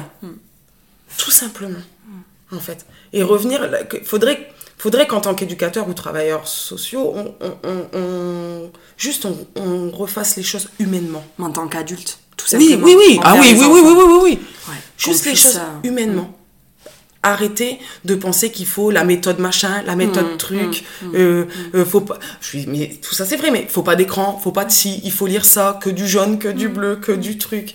Juste, on est ensemble et on est dans de la relation, dans de la rencontre et il y a plein de rencontres dans une relation. On ne se rencontre pas toujours de la même manière. On ne se rencontre pas aujourd'hui de la même façon qu'on se rencontre quand on est au travail ou quand on est euh, dans, on rentre en réunion pour un projet euh, qu'on va, qu'on va investir toutes les deux. Pourtant, on est les deux mêmes personnes. Bien sûr. Mais on, ne rentre pas dans le même contexte, donc on se rencontre pas de la même façon et on n'a pas, il n'y a pas les mêmes enjeux entre nous deux. Juste prendre ce temps-là, quoi. reposer les choses. Et les jeunes, je pense qu'ils ont besoin de ça aussi et ça permet de leur faire ressentir qu'on les écoute juste pour ce qu'ils disent, pas parce qu'on a quelque chose à remplir derrière, hmm. d'un rapport, d'un projet, d'un hmm. PPA, etc. Oui. Juste, parce qu'on est là et qu'on a envie d'être là avec eux. Exactement. On les rencontre et, parce qu'on a envie de se découvrir. Hmm. Et parce que moi aussi, j'ai envie de partager des choses de moi avec eux. Sans qu'on soit dans de l'intimité, mais en fait, on, échange nos expériences. Parce que y a, moi aussi, j'ai des choses à apprendre de. Faut, faut pas aussi dans cette relation-là, penser que la, ressource, elle vient que d'un côté et mm. que ce soit que nous mm. qui devons injecter du conseil, de la mm. méthode. C'est dans les deux sens. Et quand ça devient aussi dans les deux sens, ça met une relation un petit peu symétrique qui ah, fait. Ah, mais c'est là qu'il se passe un vrai truc. C'est là qu'il se passe un vrai truc. On est dans... Non, mais on est dans de l'échange. Et quand on est dans de l'échange, il y, a pas il y a moins de jugement, je pense, de position haute de l'un sur l'autre. J'aurais une autre question euh, pour toi, Julie tant qu'on parle des ados, euh, ce serait quoi pour toi les points communs et les différences entre les ados d'aujourd'hui et ceux de ton époque? Est-ce que tu te reconnais en eux ou au contraire tu t'en sens plutôt éloigné? Moi je me reconnais plutôt en eux. Je me sens pas éloigné, je pense que... Sur quoi tu te reconnais? Sur, sur, ce, sur ce côté un peu nos limites, euh, mm. sur le fait d'être, euh, de vouloir découvrir beaucoup de choses. Et puis cette fragilité un peu aussi euh, de euh, pas savoir ce qu'on ressent, mais pour autant dans le corps il se passe quelque chose, on le sent, c'est chaud, c'est froid, c'est dur, c'est mm. flex. Mm. Ça, oui, ressentir sans forcément définir en fait, pas encore avoir le recul. Ouais, mm. ça là-dessus, quand, quand, je les vois euh, dans le cadre de mon travail, et je peux être même souvent très touchée par ça. Euh, je le sens de toute façon. Maintenant, mm. après, je le comprends un peu plus avec l'âge. Mais je, je, sens que je peux être touchée, que, que je peux avoir une grosse montée d'émotion avec euh, la boule et presque les larmes aux yeux parce que, parce que ça vient impacter et, on se reconnaît mm. euh, dans l'autre. Après, les différences, il euh, y, a, y, a, tous ces moyens de communication aussi qui sont complètement différents. Euh, moi, il n'y avait pas les réseaux sociaux euh, comme comme c'est présent aujourd'hui. Du coup, j'avais un cercle d'amis qui était limité à mon village, etc. Quand je vois aujourd'hui qu'ils sont capables d'avoir des petits copains ou des petites copines ou des super meilleurs amis à l'autre bout de la France alors qu'ils se sont jamais vus, ça, Là, par contre, je me sens complètement déconnectée. Je, mhm. C'est très, très compliqué d'arriver à comprendre ça, puisqu'il n'y a pas de quelque chose de palpable, de mhm. concret. Mhm. Alors que eux, ils y mettent une importance. Ils sont importantes ces relations-là. Mais ils sont nés avec Internet Ouais, aussi, avec ouais. tout ce mode de communication Ouais. et d'entrée en relation qui est normal et banalisé pour. Alors que pour des générations comme. euh, peut-être plus la tienne, moi je suis un petit peu plus jeune que toi et, et, et encore, j'ai, quand même eu. euh, J'ai grandi dans les années 90, donc euh, euh, Internet est venu vraiment à la fin de ma primaire, début Mhm. collège. Euh, Enfin, moi, je me rappelle, c'était génial. On se disait, oh punaise, après Mhm. l'école, il va y avoir MSN, il y a les blogs. Enfin, c'était top, mais à la fois, euh, ça nous faisait encore plus envie de nous voir. Oui. C'était, enfin, moi, je me rappelle, c'était un, un lieu. euh, Internet où on prévoyait de se revoir. Il y avait ça. quand même ce truc de, besoin de relations et de, de, de contact euh, concret, physique. Aujourd'hui, euh, euh, j'ai l'impression, moi, dans les, les entretiens Mhm. que j'ai avec euh, les, les jeunes, que ben, des fois, ne pas se voir, ben, ça leur suffit aussi. Mhm. Et c'est là, moi, où je dirais qu'il y a peut-être euh, euh, de l'écart aussi qui se creuse dans nos générations. C'est. euh, ouais, en fait, c'est pas, pas le contact hein, immédiat qui est le plus important, c'est, c'est la présence. Mais alors, du coup, ça redéfinit aussi la présence. La présence, qu'est-ce que c'est aujourd'hui la ça. Et euh, est-ce que ça, c'est des choses que vous pouvez aborder dans ton travail? Est-ce que. euh, la En équipe? Ou en équipe, ou avec les jeunes directement aussi, leur rapport aux réseaux sociaux, euh, à ces relations virtuelles? Est-ce que c'est des choses dont ils ont eux, envie de parler? Ou au contraire, comme on disait, c'est un peu banalisé et c'est un peu en soi un, un non-sujet quoi pour eux? Ouais, pour eux, c'est- enfin, ouais, pour eux, c'est un non-sujet. Et puis, euh, je pense que par nos réactions aussi, ils sentent qu'on n'est pas, qu'on les, qu'on les comprend pas. Has-been. Non, mais c'est totalement ça. C'est-à-dire que quand ils arrivent en pleurs dans le bureau parce que leur petit copain qui habite à Paris les a quittés, euh, je vais pas te mentir, tu te décomposes un peu et tu mesures, enfin, Hmm. à, à ton échelle, tu mesures pas que c'est si grave que ça. Et à la fois, l'émotion, elle est pourtant réelle. Il faut Exactement. l'accueillir, il faut Et la c'est- valider. Exactement. Et c'est ça où, à un moment donné, il faut savoir ben, reprendre sa posture professionnelle et se dire, en fait, si c'est déposé, c'est important. Exactement. qu'est-ce que je fais de ça? Et c'est là où euh, il y a toute notre authenticité avec notre histoire, parce qu'on dit toujours, quand on est éduque, on travaille avec son histoire, euh, son authenticité. Avec... Mm. Mais là, à un moment donné, il faut, faut, faut y mettre une barrière, Et oui. il faut reprendre sa posture, il faut se décaler, faire un petit pas de côté et se dire, là, en fait, ça de quoi il a besoin Exactement. et comment je peux. ça euh, m'appartient pas, c'est- on n'est pas Mm. sur le même niveau. Par contre, ce Mm. qu'il est en train de déposer, s'il le dépose avec cette émotion-là, Mm. ça veut dire quelque chose. Mm. C'est pas, pas pour faire semblant. C'est important. Et, et là-dessus, je pense qu'il faut qu'on se remette à la page. Vraiment. Euh, comme je le disais en intro, on va parler des TCA, donc des troubles comportement alimentaires. Je sais que c'est important pour toi de l'aborder aujourd'hui, d'en dire quelque chose à Mhm. ceux et celles qui nous écoutent. Alors, il y a plusieurs, plusieurs choses pardon, que j'aimerais te demander. D'abord, euh, tu as vécu des troubles du comportement alimentaire à quelle période de ta vie À quel moment tu t'es rendu compte qu'il y avait quelque chose qui était problématique dans ton rapport à l'alimentation? Alors, j'étais pas ado. J'avais 23 ans. Ok. Euh, ça a duré jusqu'à mes 30, 31 ans à peu près. Euh, je m'en suis pas rendu Alors, c'est fou, je m'en suis pas rendu compte. Moi, je m'en suis pas rendu compte. C'est mon entourage qui a commencé à me dire qu'il se passait quelque chose parce que j'ai perdu beaucoup de poids. J'ai, le- les, les deux premiers mois, j'avais perdu presque 10 kilos. Et euh, moi, je m'en rendais pas compte. euh, j'étais dans mon, j'étais dans mon truc, quoi. Et euh, ce qui est fou, c'est que je me, j'ai pris conscience que j'avais des troubles alimentaires à ma première hospitalisation, quand on m'a dit que j'avais des troubles alimentaires. D'accord, donc c'est quand même aller suffisamment loin aussi au niveau de, de ta santé. Oui, oui, oui, j'ai- eu une première euh. hospitalisation euh, très très vite, presque six mois. Enfin, en fait, j'ai j'ai vécu une rupture conjugale. Donc moi, je mets le début de mes troubles alimentaires, je les compte à partir de là parce que je Tu penses que ça a été réactionnel ou qu'en tout cas il y a un grand lien entre ce que tu avais vécu dans ta relation? Moi, sincèrement, je pense qu'en fait, j'étais juste une jeune fille malheureuse de cette féquité. Et qui, de par ça, bah, j'ai perdu du poids, je ruminais, j'avais une maison, j'étais toute seule, euh, donc je mangeais moins. Moi, je pense que j'étais pas bien, mais j'avais pas des troubles alimentaires. Et pour moi, les troubles alimentaires, ils sont venus se poser quand on m'a dit que j'en avais. Hmm. Comment tu réagis à ce moment-là? Je me dis, aïe, je suis quelqu'un. En fait, c'est ça. C'est pas que je, je vais pas, c'est pas que je ne vais pas bien parce qu'on m'a quitté, je vais pas bien parce que j'ai des troubles alimentaires. En fait, ça a changé toute la, ça a changé toute l'histoire de pourquoi j'allais pas bien. J'étais devenue dépressive entre parenthèses, pas parce qu'on m'avait quitté, j'étais devenue dépressive parce que j'avais des troubles alimentaires. Et du coup, j'avais plus à traiter cette rupture. la seule chose contre lequel je devais me battre, c'était ce trouble alimentaire. Et en même temps, si je l'enlevais, ce trouble alimentaire, eh ben, ça voulait dire que je devais revenir sur ma rupture et c'était pas possible. Donc en fait, je me suis enfoncée dans ce trouble-là. En faisant tout ce que les médecins euh, m'avaient plus ou moins appris. C'est-à-dire compter mes aliments, monter sur une balance. Ouais, c'est-à-dire que du coup, tu as une prise en charge médecin, Ouais. nutri, psychologique. Ouais. À quel rythme? Comment, ça s'est passé La première fois, je me suis fait hospitaliser trois mois. D'accord. Euh, parce que j'avais j'étais j'avais perdu beaucoup de poids en très très peu de temps. Et que là, du coup, ta vie euh, en risquée aussi? Oui, en fait, j'avais perdu tellement de poids que j'étais carencée, j'étais très Hmm. carencée. Et en fait, c'était un peu une prévention pour surtout pas tomber sur des troubles dans des troubles euh, Aggravés. aggravés alimentaires, Donc là, on te pose le mot d'anorexie. mental. Comment tu l'accueilles, ça, à ce moment-là? Franchement, bien. En fait, c'était une, je une carte d'identité.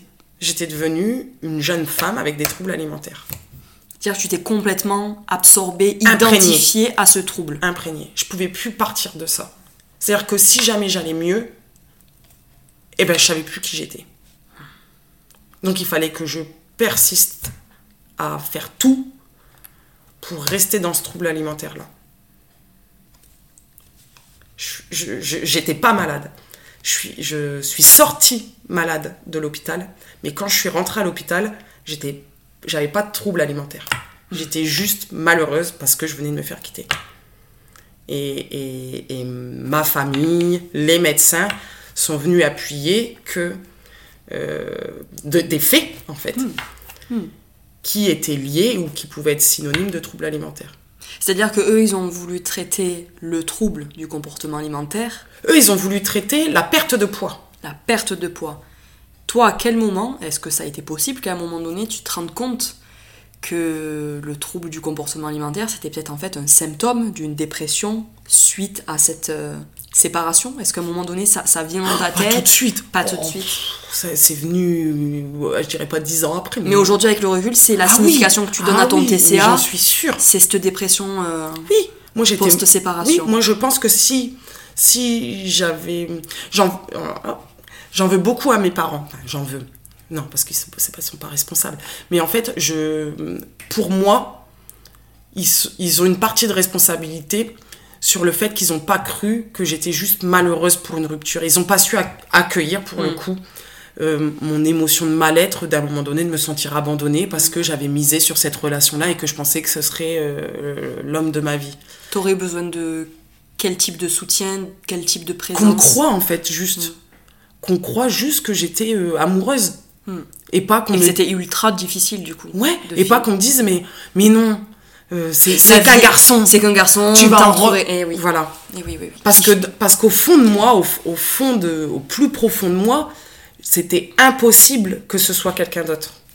Donc c'était, j'aurais juste voulu qu'on me dise, oui, je te crois. Tu l'aimais, je te crois. Sauf qu'on on m'a jamais dit ça et que c'était plus facile, je pense, pour mes parents de dire que j'étais que j'étais malade. J'avais une pathologie.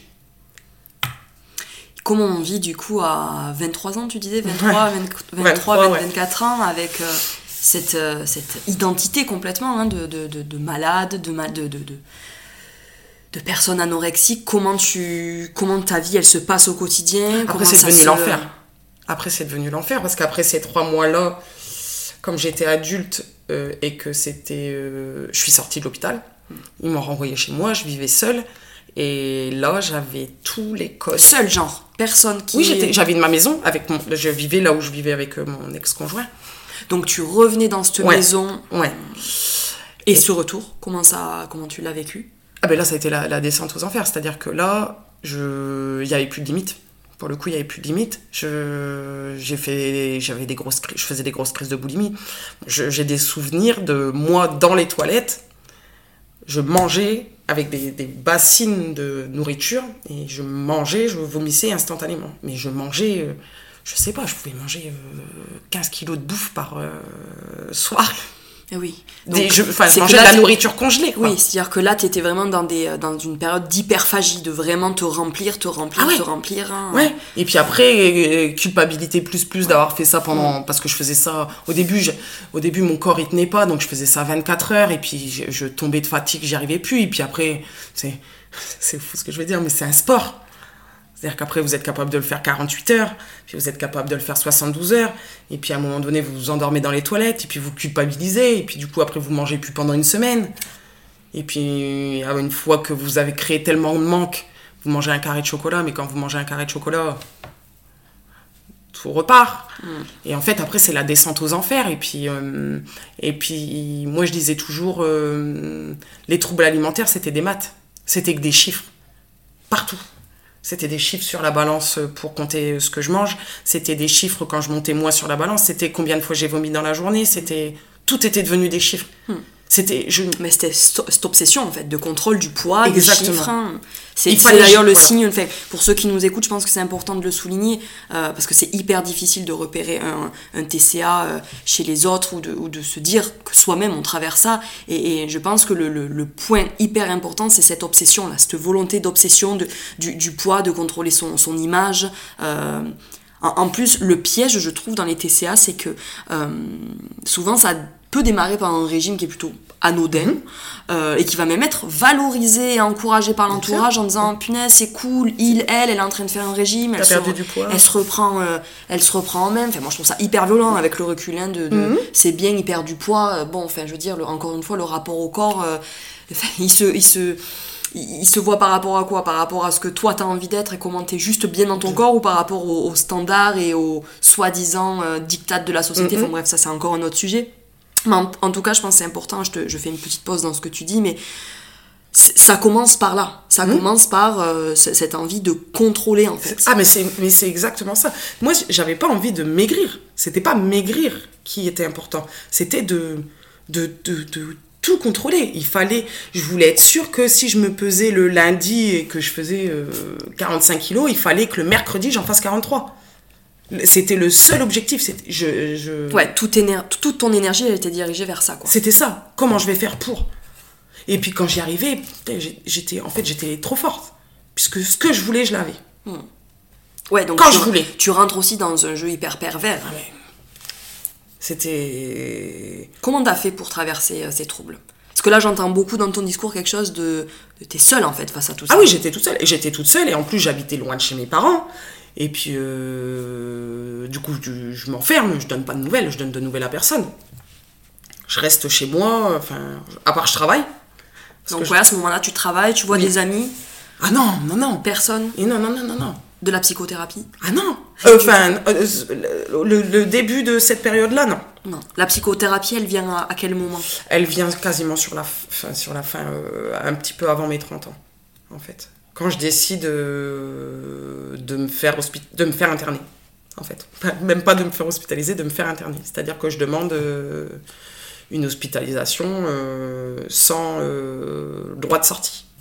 D'accord, tu as eu vraiment besoin d'aller chercher de l'aide et se dire là, il faut que je sois enfermée, protégée ah de, de ah moi-même. Ah oui, oui, oui. Enfin, oui, oui, oui. Comment ça s'est construit dans, dans, ton esprit, cette, euh, entre ce moment de prise de conscience et d'aller demander de l'aide? Qu'est-ce qui fait que là, il faut que j'y aille, là, il faut que j'aille voir des professionnels, là, il faut que je prenne soin de moi? Ça a été quoi? Il y a eu un déclic un peu? Ou tu dirais que ça s'est construit? non, non, non, ça s'est pas construit du tout. Moi, j'étais dans mon truc, euh, ça allait, enfin, ça allait très bien. J'ai, je contrôlais tellement tout. Euh, c'était, c'était facile pour moi, c'était devenu facile. Ça faisait six ans que j'étais là-dedans c'était facile, j'étais toute seule, puis j'évitais tout contact avec tout le monde. Et ça a été euh, une soirée euh, où il y avait ma petite sœur. Et euh, elle ne m'avait pas vue depuis des mois, et je vois dans son regard que c'est compliqué pour elle. De te voir? De me voir, de me présenter, parce qu'il y avait tous ses amis. De présenter tel que tu es avec ce corps-là? Ouais, ça a été très très. Je l'ai vu, je l'ai senti que c'était très très compliqué pour elle. Mais sur le coup, euh, pour pas vous mentir, je m'en fous. Sur le coup. Je le vois que ça va pas, mais je m'en fous parce que parce qu'au final, le regard des autres, je m'y suis habituée. Et là, je fais une grosse crise pendant cette soirée-là. Et en fait, quand je sors des toilettes, euh, je me rends compte que ma soeur, elle est en pleurs. Hmm. Donc quelque part, c'est dans le regard de l'autre, en fait, que tu prends la mesure d'à quel point t'es en détresse. Ouais, en fait, dans ses yeux, je vois que je suis en train de mourir. Que elle, elle à tout moment, elle pense que euh, demain, je serai plus là. Hmm. Donc, euh, je prends mes clés de voiture. Enfin, je pars de la soirée et euh, je vais aux urgences. T'as fait preuve d'un courage et d'une force incroyable. J'espère que tu t'en- tu rends oui, compte là mais dans le- ça a été instantané. C'est-à-dire Mm. quand je l'ai senti, quand je l'ai senti, je me suis pas, j'aurais pu me dire, je vais y aller demain.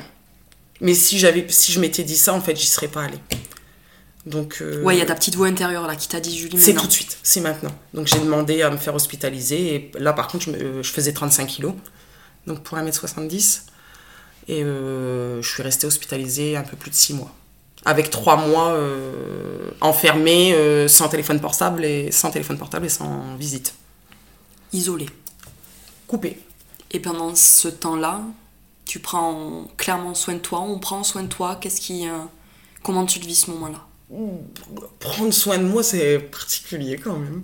Moi, je trouve que c'est. Enfin, j'espère en tout cas que ça a évolué parce que du coup, c'était il y a quand même quelques années, mais c'est pas vrai, on prend pas soin de vous. On vous oblige à remonter à un certain niveau. Mais vous êtes enfermé. Moi, j'étais enfermée dans une chambre, je voyais personne. Et on m'amenait. C'est-à-dire que j'avais des troubles alimentaires et on m'amenait à manger. Alors que je savais plus comment manger Comment t'alimenter? Je savais plus, je savais plus comment faire. Donc, euh, et j'étais enfermée avec euh, un peu comme une droguée, avec l'impossibilité de faire des crises de boulimie. Enfin, alors imaginez-vous en train de vomir euh, du poisson cuit à l'eau de l'hôpital. Enfin, c'était d'un coup, c'était devenu lunaire. J'étais, j'étais dans une démarche de, pour le coup, prendre soin de moi, et j'ai eu la sensation de D'être mise en, en- mise en difficulté. ah ouais, d'être euh, Dans un en an- manque. J'étais Ouais. en manque. Enfin, Mm. j'étais, j'étais comme une droguée, j'étais Mm. en manque. Mm. Donc, comme j'étais en manque, on, me- on me shootait. J'étais sous tertian euh, à des doses extrêmes du matin au soir. Euh, On me donnait euh, des gouttes de terralène. Ah, c'est sûr que je dormais. Je pouvais que, que, que, que pas être pénible. Puisque je, pour le coup, je vivais plus rien. J'étais. Qu'est-ce qui t'a aidé? Tu t'es appuyé sur, euh, sur quoi? C'est quoi qui t'a aidé? Sur quelles ressources? Sur quelles pensées? Que- Mais ma famille. Ta famille à ce moment-là est présente? Ouais. Pour... non, elle est présente. Euh, Mes parents, ils sont en grande difficulté à ce moment-là. On, on nous propose une thérapie familiale, mes parents viennent, mais ils sont pas du tout pre- partie prenante de... de cette proposition? des séances. Mm. C'est-à-dire qu'ils euh, ils, ils jouent pas du tout le jeu Mm. Pendant les séances. Pour eux, il y a que moi qui Ouais, t'es encore euh, l'enfant symptôme, tu es malade, c'est Julie qui a un Mais- souci, euh, c'est Julie qui a besoin d'aide. hein. Oui, oui, oui. Donc en fait, ils comprennent pas ce qu'ils font ici. Donc euh, toutes les séances tournent au- autour du fait qu'elle a qu'à manger. Alors que je- j'entendais bien, j'avais qu'à manger, c'était facile de me dire ça. Mm. Mais j'y arrivais pas. Ou alors quand je le faisais, c'était toujours pour euh, retomber dans de la boulimie.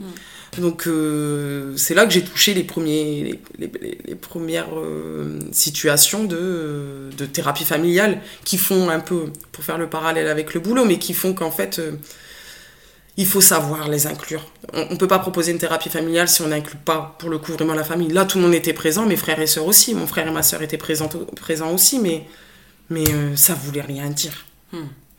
Ça voulait rien dire. C'était mon procès. C'était tout le temps mon procès. Avec un petit frère et une petite sœur euh, qui n'avaient rien demandé à ça et qui voyaient leur grande sœur. euh, Ouais, puis ça a dû être hyper dur pour toi aussi.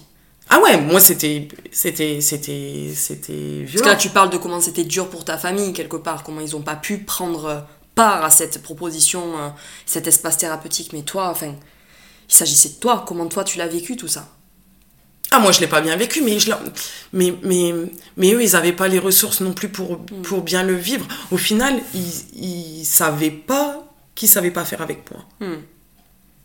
Pour eux tout était c'était aussi revenir un petit peu sur le fait que peut-être ils avaient une part de responsabilité sur ce qui se passait aujourd'hui chez moi. Et, et je pense que, que c'était pas le bon moment pour eux de se poser ces questions-là. C'est pas grave aujourd'hui avec du recul, c'est pas grave parce que, parce que je- je- j'ai réussi à passer outre ça. Mais, euh, mais je regrette toujours un peu que les professionnels, en tout cas euh, du secteur euh, hospitalier, n'aient pas su les inviter à travailler pour eux, pas pour moi, pour eux. Parce qu'aujourd'hui, je pense que eux, ils ont toujours cette idée que il y avait rien à modifier, que eux, ils n'avaient pas une émotion qui était difficile à travailler. Hmm. C'est resté chez moi, moi je l'ai travaillé, c'est très bien, mais, mais eux, au final, je pense qu'ils Hmm. sont restés bloqués à il y a 10 ans, quoi. Hmm. Donc ça se reproduirait aujourd'hui, je sais pas, avec euh, un membre de notre famille, ils, ils seraient toujours pas en capacité de réagir à ça. On les a pas aidés, eux. Oui, et ça, tu soulèves aussi de- le côté qu'on n'est pas, on peut pas contrôler en fait les réactions, les, implications de ce qu'on aime, même quand on pense que ça pourrait nous être aidant de fou, euh, on, on peut pas contrôler ça. Non. Non. Quand tu comprends ça, qu'en fait, bah, tes parents ils sont présents, mais ils sont pas euh, disponibles à la Ouais. hauteur de ce que tu aurais besoin, qu'est-ce qui se passe? Est-ce que euh, là tu dis bon, il faut que je compte que sur moi-même en fait, et je vais me donner les moyens, ou je vais prendre le temps, parce que se donner les moyens, euh, c'est aussi prendre ce temps-là et, et accueillir et, et être au fond du trou et, et traverser le temps au mieux qu'on peut. Qu'est-ce qui se passe à ce moment-là quand tu, quand tu te dis. Est-ce que tu te dis déjà que t'es es solo en fait face Ouais. à ce trouble? Oui. Et qu'est-ce qui se passe du coup dans ta tête? Est-ce que ça enclenche des choses ou au contraire, ça te Oui. terre au fond du trou et, et c'est difficile d'avancer? Non, je me dis, euh, sur le coup, je me dis, il faut que je fasse tout pour sortir. Donc, euh, et tu peux compter que sur toi-même. Donc, euh, Donc tu puises la force en toi. ouais, j'allais dire, j'allais faire une image. En vrai, c'est les Jeux Olympiques. Mm. D'un coup, il faut avoir la médaille d'or, faut sortir quoi. C'est-à-dire, C'est pas le choix. T'as pas le choix. Il faut, il faut manger. Quitte à manger en pleurant, faut manger. Il faut. Tant pis si ça fait du mal de voir le poids remonter sur la balance. Il faut que ça remonte. Mm. Euh, tout devient euh, comme ça. Et je suis tout autant coupée du monde. Ça, ça, ça change pas. Mais, euh, mais c'est mon combat, il m'appartient et en fait, je rends responsable personne de ce combat-là. Je, et je tolère en fait que, que c'est pas leur temps de, de, de venir m'aider. C'est pas qu'ils veulent pas, c'est qu'ils peuvent pas. Et, et c'est pas grave. Et en fait, c'est vraiment, il y a- vraiment ce truc-là. J'en veux à personne. Mm. Mais à un moment donné, c'est à moi. En fait, ça m'appartient. Et quel- dans quelle relation t'es euh, vis-à-vis de toi à ce moment-là? T'es dans quelque chose où tu t'encourages, où tu te, euh, tu te boostes Ouais, ouais. C'est quelque chose qui est linéaire, qui reste comme ça, ou il y a des moments où c'est plus compliqué Non, il y a des moments, c'est très- il y a des moments, c'est compliqué. Il y a des moments, tu refais des crises. Enfin, moi, je me suis vue.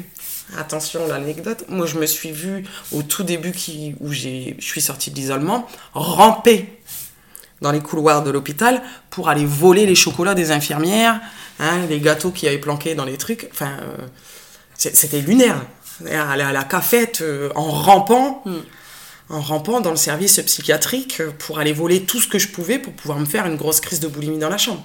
Et là, Et- dans ta tête, il se passe quoi? Qu'est-ce que tu te dis à ce moment-là? Comment tu que je suis t'adresses à ta- complètement folle. Mm. Je me dis, mais je me, je me rends compte, je me dis, mais qu'est-ce que tu fais? T'es en train de voler des boîtes de Ferrero Rocher à rampe, t'as 25 ans, 27 ans, quoi. T'es en train de ramper. Enfin, tu, je, me, je, je me reconnaissais pas. Je faisais des trucs euh, pas honnêtes.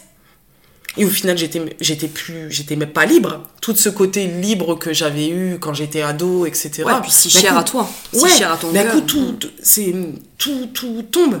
T'es plus libre. T'es- Tu, on croit, je, je pense, j'étais persuadée que j'avais le contrôle de ça, mais en fait, je contrôlais plus rien. C'était hum, comme une drogue. Moi, je disais tout le temps, c'est comme quelqu'un qui prend de la, de la cocaïne, c'est-à-dire que c'est plus fort. Tu- si tu vas pas, c'est même plus dur de ne pas y aller. Si tu vas pas, tu vas mourir de manque, quoi. Moi, j'avais peur de, moi, j'avais peur de ça. J'avais pas peur de mourir de la boulimie ou de Ouais, l'anorexie. De faire face au manque. Moi, j'avais peur de ça, ouais. J'avais peur de, de devenir folle. Je me sentais, enfin, quand c'est ça, on a des visions. On a... Mm. J'étais dans des états qui, qui, qui- que j'ai jamais connus, même, même sous stupéfiants, quoi. Tu disais que la psychothérapie, la psychothérapie, elle arrive dans un dernier temps, quelque Ouais, à la fin. Parce que je le demande. Parce qu'en fait, je veux parler à mes parents. Je veux, leur, euh, je veux qu'ils comprennent à quel point je suis pas heureuse. Je suis plus heureuse. Et ça, ça faisait vraiment partie du processus thérapeutique. Pour sortir des TCA, pour toi, ça a été vraiment Ouais, une étape Ouais. hyper importante Ouais. dans ta guérison. ouais. Après, moi, je l'ai fait, je leur ai dit tout ce que j'avais à dire.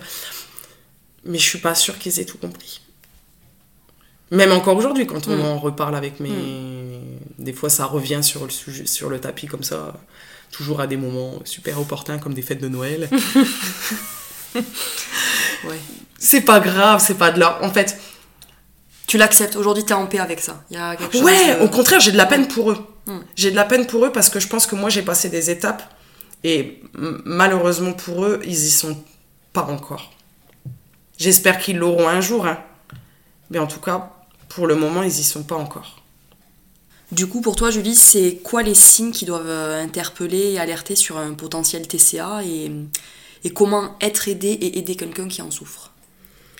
Alors, je pense que dans un premier temps, c'est hum, dans l'observation, c'est-à-dire euh, une personne qui a du mal à manger euh, en public, ou en tout cas qui a un comportement euh, qui sort de l'ordinaire quand il mange en public, c'est qu'il a déjà un rapport à la nourriture qui est particulier. C'est pas forcément quelqu'un qui va aller se planquer dans sa chambre et manger, mais euh, quelqu'un qui va trier son assiette, regarder si on le regarde. Tout ça, ça, ça, ça induit quand même qu'il y a un rapport à la nourriture qui, qui, qui déclenche une anxiété, Mm. qui, qui demande du contrôle. Et euh, le fait d'aller euh, aux toilettes directement après le repas, voire pendant le repas, surtout si derrière on- il est en capacité de remanger une quantité euh, importante. Il faut pas penser qu'une personne qui est en sous-poids euh, a des troubles du comportement alimentaire. Il y a des personnes qui ont des troubles du comportement alimentaire et qui ont des poids, euh, euh, j'allais dire classiques, enfin en tout, Tout cas qui fait. sont pas dans de la dénutrition. Tout à fait. Et c'est là où il il faut faire. il, il faut être vigilant. Il faut pas que catégoriser les maigres comme ayant des troubles du comportement alimentaire. Hmm. Il y, a, il y a tout un jeu avec la nourriture. euh, Hmm. Oui, c'est la restriction. La restriction. euh, Ouais, Pas obligé de faire 40 kilos. euh, c'est ça. Et le regard des autres, parce qu'il y a, il y a quand même beaucoup de ça. Puisqu'on veut tout contrôler, quand on a l'impression qu'il y a quelqu'un qui va pouvoir contrôler ce qu'on est en train de faire dans notre assiette, ça devient déstabilisant. Moi, je, moi, j'avais des problèmes à manger en public. Quelqu'un, je vois sur une maison d'enfants, qui va souvent demander à manger en décalé, ou qui va sauter des repas. C'est quand même un signe. C'est pas forcément quelqu'un qui a envie de s'isoler. C'est peut-être quelqu'un qui, qui, qui va pas accepter qu'on puisse observer comment est-ce qu'il mange. Ça, déjà, c'est un, un, premier, un premier signe. Quelqu'un qui va vous dire qu'il a souvent mal au ventre. Hmm. Et Donc euh, ça, c'est dans le cas où euh, on, on soupçonne, on s'inquiète pour quelqu'un Ouais. qui en souffre. A, hum, des si, si on, on souffre soi-même de TCA, comment tu, quel conseil tu pourrais donner pour euh, sortir de ça, pour euh, en parler? Enfin, qu'est-ce que ce serait quoi la, la ressource pour toi? La verbalisation, t'en as parlé Ouais. tout à l'heure. il faut- Aller en parler à, à- à ses proches, est-ce que ça peut si, être si on euh, a des personnes. de confiance? Ouais, mais moi, regarde, mes parents, j'avais confiance. Mais euh, Et oui, c'est pour ça que je te pose la question. peut-être pas des personnes de confiance. Moi, des fois, je me dis, euh, on rencontre des gens, on sait pas pourquoi, et des fois, on, on sait que c'est eux, et, et même si c'est un inconnu, eh ben, peut-être que ça marchera et que ça nous fera du bien de le dire. Mm. Il faut le dire quand on sent, que c'est safe de le dire. ouais. C'est peut-être personne qu'on recroise, c'est la personne, on la recroisera peut-être jamais, mais peut-être le fait de le poser à ce moment-là, parce qu'on l'a ressenti. Mm, mm. Et parce qu'on a, il y a un regard qui s'est capté et on sent que cette personne-là, elle est peut-être disponible à accueillir une parole d'un inconnu sur quelque chose qui est difficile à dire. Ça va peut-être déclencher quelque chose. En tout cas, oui, Aller vers l'autre. Dans tous les Ouais. cas, aller vers l'autre. ouais. D'une manière ou d'une autre, que ce soit quelqu'un qu'on connaît ou qu'on connaît pas, aller vers l'autre. Et, et, et pour ceux qui ont, qui, qui ont la sensation, en tout cas, que de rencontrer quelqu'un qui a des troubles alimentaires, s'il vous plaît, mettez pas ça comme une, une pathologie. Il y, a pas- il y, a, y a quelque chose aussi derrière ce trouble alimentaire. Il n'y a pas que ça, Mm. en fait. Et je me demande si la première question, c'est de dire, je pense que tu as des troubles alimentaires. Et je, je, je pense qu'il faut poser aussi d'autres questions qui, qui, qui, qui vont déconstruire, en fait, que, que ça, c'est c'est le symptôme de, de quelque chose d'autre. Mm. Oui, de mal-être psychique, Ouais, psychologique. Ouais, ouais, qui vient, qui vient d'autre chose. C'est pas d'un coup on a envie d'être. Il y a pas que ça, quoi. C'est Mm. pas d'un coup on a envie d'être maigre. Il y a quelque chose, oui, de l'ordre du contrôle et c'est où est-ce qu'il a perdu le contrôle? Où est-ce que l'autre, à un moment donné, il a perdu le contrôle? C'est quoi qui fait qu'aujourd'hui elle a la sensation ou il a la sensation? Parce que pareil, je dis il, elle, mais on, on lit les troubles du comportement alimentaire beaucoup aux filles. Oui, tout à fait. Et on oublie trop peu les, les garçons et les jeunes hommes qui aujourd'hui c'est aussi très compliqué euh, par ce culte du corps, des muscles, etc. Et, et, et on va toujours dire qu'un garçon il mange bien, mais c'est eux aussi vivent des, eux, aussi vivent ça. Hmm.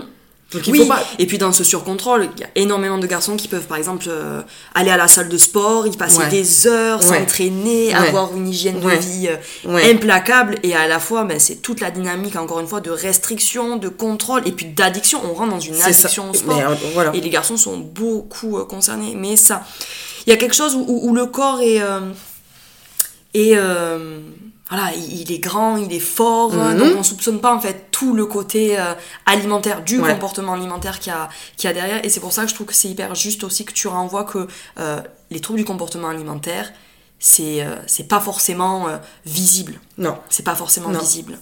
Et ça demande de, voilà, de, la prudence, beaucoup d'observation et, et, et, voilà, de l'intérêt de l'autre, d'aller questionner comment tu vas. C'est ça, c'est de savoir un peu énoncer sans dénoncer la problématique. C'est pas la même chose d'énoncer. De, pour le coup, ce qu'on disait tout à l'heure, c'est d'aller rencontrer comment tu vas, non, mais tout passe où est-ce que... Mm. Ouais, c'est ça, sans forcément dire, moi j'ai l'impression que tu as des troubles alimentaires. Ah bah rien de mieux pour fermer, en plus. Exactement. Et puis, puis, en vrai, ça veut rien dire. Mm.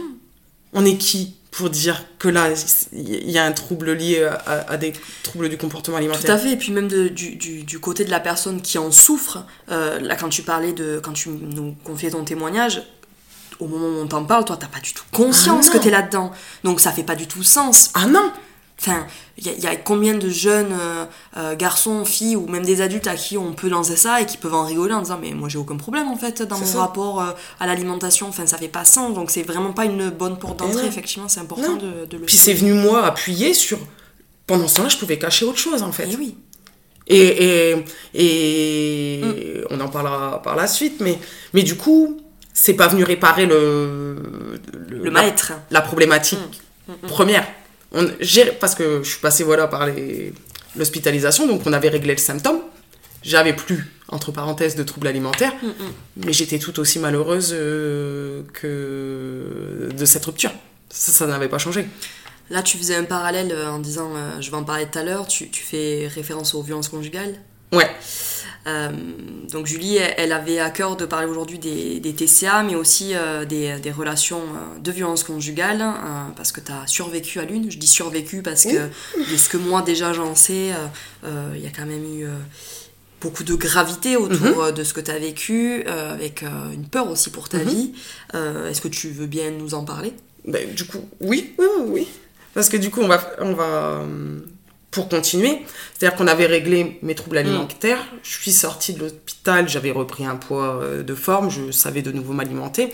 Sauf que j'avais toujours ce trouble de l'abandon que mon ex euh, était parti et je me suis remise avec quelqu'un très très vite après ma sortie d'hospitalisation qui très très vite est devenu une relation toxique puisque euh, je suis restée quelques années avec lui et j'étais victime de violences conjugales Qu'est-ce que tu appelles violence conjugale? Je me faisais frapper. On parle de violence physique, oui. Oui, bah, morale, verbale, physique, psychologique. Psychologique. Euh, mais psychologique, au final, euh, je m'en rendais même. Mm. Je sais pas, je m'en rendais bah, pas C'est le plus insidieux aussi. Hein. Ouais. Psychologique. Hein, tout est, en fait, tout est C'est un climat, c'est un climat, c'est de l'emprise. C'est ça. Et, mm. et, et, et euh, j'étais pas, j'étais plus seule. Même s'il me faisait du mal, au final, j'étais plus seule. À quel moment tu te rends compte que c'est l'enfer? Que c'est pas normal ce que tu vis? Quand les pompiers ou les services de police ils viennent chez nous et que je mens. Tu le protèges? Ouais. Je dis que c'est pas vrai. Je dis que. Enfin, je sors des mensonges complètement lunaires où je dis qu'il y a des gens qui sont venus chez nous, euh, que c'est quelqu'un que j'ai croisé dans la rue. Euh, mais ça, faut que savoir, c'est beaucoup de femmes victimes de violences conjugales qui sont dans ça, dans mhm. dissimuler l'horreur qu'elles vivent et cette surprotection à, à, cet homme bourreau qui. comment tu, tu l'expliques, toi, avec euh, ton vécu, ton recul À ce moment-là, pourquoi c'est si difficile pour toi de, de, dire ouais les gars là, les pompiers vous êtes là, il faut absolument m'aider quoi? Parce qu'il y a que moi qui peux l'aider. T'es dans ce truc de je veux le changer, je, veux l'aider. Il est malheureux. Il est malheureux, oui. Il est malheureux. il est malheureux et, en fait, il n'a pas de pouvoir sur ce, qui, sur ce qui se passe entre nous. Pour moi, il n'a pas de pouvoir. Il, il- je, Ouais, c'est me- ta faute. Si t'es malheureuse quelque part, c'est ta faute, c'est ça que tu veux dire? Même pas, c'est de ma faute, c'est de la faute de son parcours de vie. Et il n'a pas le choix. Dont il est victime. dont il est victime. Et- Donc il y a cette surempathie aussi qui s'active Ouais, envers lui. ouais. Mm. je, je, je me suis jamais dit c'est de ma faute. Ouais. C'est plus fort que lui en fait. Ouais. C'est son histoire. Ouais. Il a le manteau de son histoire sur lui Ouais. et, euh, Ouais. et s'il me tape, c'est parce qu'en fait il est profondément malheureux. Ouais. Et je me dis, il y a que moi qui peux l'aider. Il y a que moi qui peut. Parce que je, je me suis jamais dit je ferai ma vie avec lui. Je me suis juste dit tout le temps, je vais l'aider à, à aller mieux le jour où on sera plus ensemble. En fait, j'étais persuadée de le guérir. Mais ça, ça n'arrivait pas. Généralement, non, on est dans ce truc de, voilà, de vouloir aider, mais Puis après, il y a une escalade en fait. C'est-à-dire Mm. que c'est. C'est ça qui est dingue, c'est que et c'est là où on mesure pas la gravité, c'est-à-dire qu'au début on se fait bousculer, on se fait insulter, on se fait bousculer, on se ouais, il a pas fait exprès, il est un peu énervé, normal, il a, coup. il a passé une journée de merde, ça va. c'est ça. Mm. Et on ça- banalise. C'est ça. Et, et d'un coup, ça prend une escalade. euh, Et c'est fou parce que plus, plus c'est grave, plus on se dit, ouais, il, il fera pas pire. Ou il l'a fait une fois, mais il fera, il fera jamais, il pourra pas faire pire. Et là, là où je prends conscience que, que ma vie elle est en danger, c'est quand il y a même plus de dispute. C'est-à-dire c'est quand ça arrive, Mm. même quand je sais pas que parce que au début c'était ça au début on se disputait il y avait des disputes où euh, il y avait de la consommation d'alcool et je savais que ça pouvait potentiellement Ouais, euh, monter crescendo. euh, monter crescendo. J'étais- préparée à ce que ça pouvait monter crescendo. Donc ça ça a été les trois premières années où je savais que ça pouvait monter crescendo. Et à la fin les, les deux dernières années euh, enfin c'était euh, je dormais quoi. C'est-à-dire que je dormais et d'un coup j'étais réveillée dans mon sommeil. C'était pas il y avait- il y avait rien qui qui, qui, qui pouvait me faire euh, contextualiser que ça allait euh, que ça allait déborder. En ce moment, à ce moment-là, tu es encore dans euh, cette dynamique de le protéger Je ou, sais plus. ou t'en, parles autour de toi, Non. des amis, hein, tu le gardes pour toi. je dis plus rien. Je je dis plus rien. Alors attention. Je dis plus rien pas parce que je veux pas le dire parce que je sais que tout le monde le sait. Parce que c'est arrivé devant des gens c'est c'est c'est à dire que c'est arrivé en public et que personne fait rien. Oui, donc il y a aussi ce, ce sentiment de honte, de culpabilité et de profonde solitude. ouais donc en fait Tout le monde sait, mais je suis, je suis là, il y a personne qui bouge, qui vient m'aider, qui vient me sauver. c'est ça. Donc si personne fait rien je, euh, je, je peux à qui le dire? T'aurais eu besoin de quoi là, à ce moment-là? Euh, Qu'on t'aide justement, qu'il y ait quelqu'un qui te tende la main, qui Oui, moi, plein de fois, qui- plein de fois, plein de fois, j'aurais voulu qu'il y ait quelqu'un qui dise, euh, ouais, qui le dise à ma place, qui le dise à ma place, au- ouais, au- à la police, aux pompiers, euh, à mes parents. Parce que du coup, moi, je voyais plus mes parents. Eh oui. Mais à quelqu'un d'extérieur. Ouais. Pas à ton mec, à ce moment-là, qui est ultra Mais lui, violent. il le et- sait. Hmm. Lui, oui, mais personne, en tout cas, t'avais pas Ah, besoin si, que lui quelqu'un. euh, Il y avait des gens déjà qui lui Ah, disaient ben, quand- euh, quand Tu te rends compte comment tu te comportes avec Julie Mais quand il, me, euh, quand il me frappait, quand on était à des endroits, euh, je sais pas, à des soirées ou etc., et qu'il me frappait devant tout le monde, les, les gens, ils lui disaient d'arrêter. Les gens lui disaient d'arrêter, mais en même temps, personne se mettait entre nous. Donc euh, ça finissait, euh, et c'est là où c'est fou, c'est que ça finissait en caché. C'est-à-dire que lui, il me mettait dans une pièce, on allait à deux dans une pièce, et puis les gens étaient euh, en collectif, et moi, nous, on était à deux dans une pièce, et, et euh, comme si de rien n'était. Et lui, il ressortait de la pièce, et moi, je restais de l'autre côté, et, et on venait me voir, on me soignait, et comme si de rien n'était. Mais c'est fou ce que tu racontes. quoi. Mais c'est vrai. Mais ça montre à quel point il faut quand même qu'il y ait une conscience collective hein, sur les Ouais. violences conjugales. Personne en pouvait fait. le dire. Ça, ça, ça concerne le couple, enfin, c'est une relation entre, entre l'homme, la femme, euh, mais en fait, ça concerne tout le monde. Comment, quand on est face à une dispute aussi violente, on est.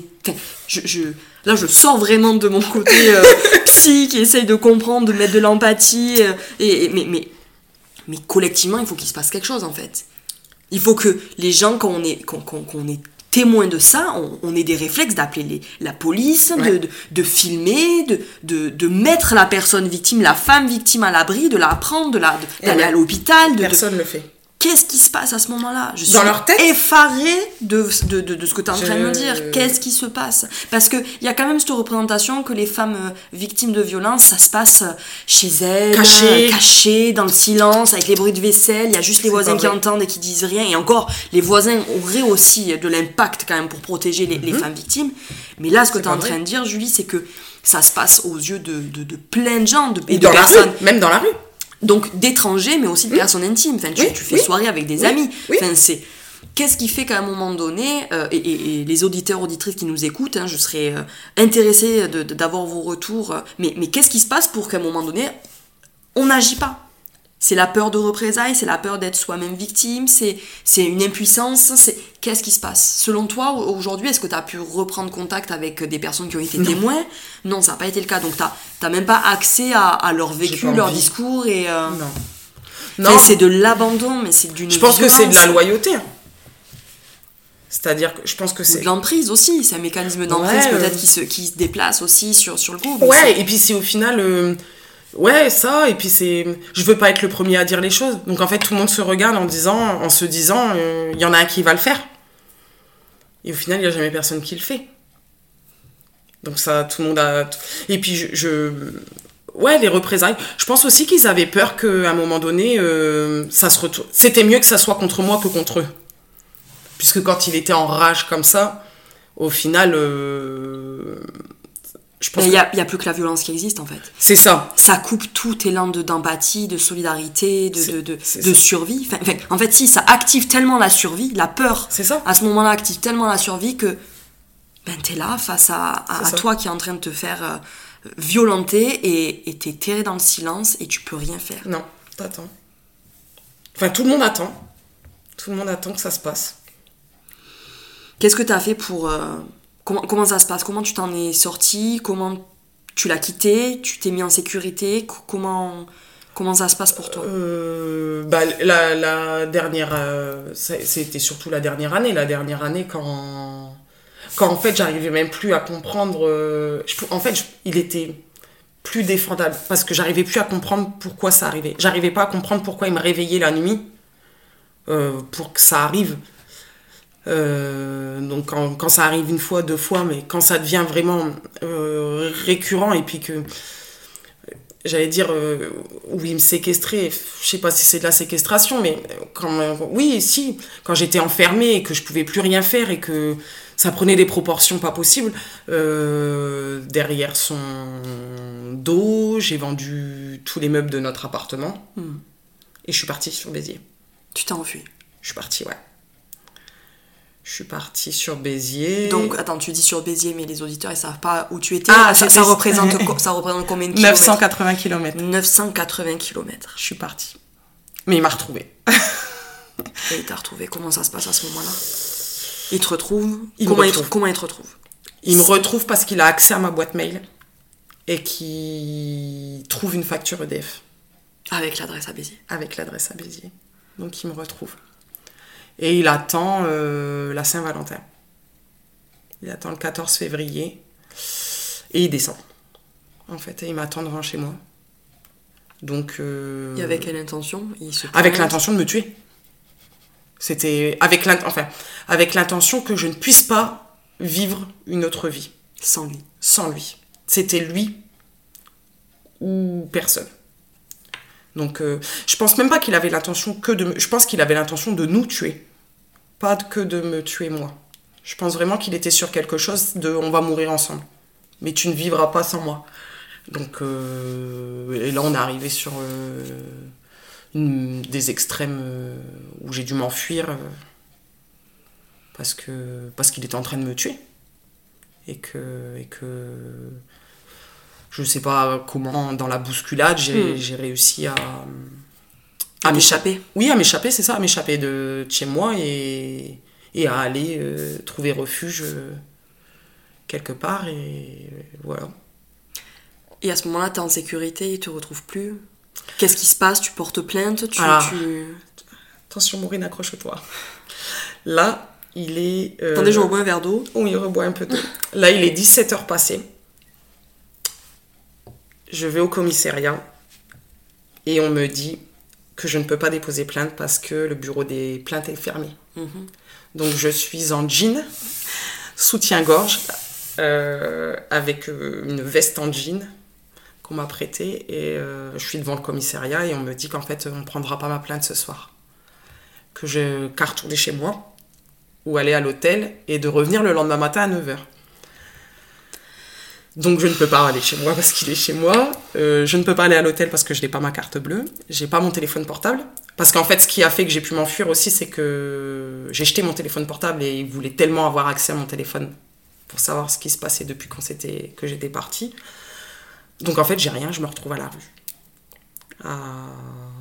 À 900 km de chez toi, De enfin, chez moi. Dans le contexte, t'es seule quoi. Je suis arrivée que Mais de- t'as une capacité de. de- Je suis arrivée de depuis septembre, donc septembre, octobre, novembre, décembre, janvier, ça faisait six mois que j'étais là. Donc à part des collègues de travail que je connais depuis euh, trois mois, Ouais, je connais personne. ouais, donc pas du tout l'idéal. Qu'est-ce que tu fais du coup? Je dors dans une voiture et j'attends le lendemain. Et le lendemain, tu te pointes à la gendarmerie ou au commissariat. Exactement. Incroyable.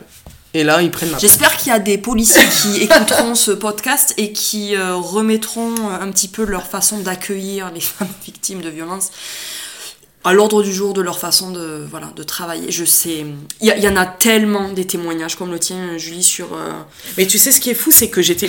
Je. Et, et quand c'est ça, je.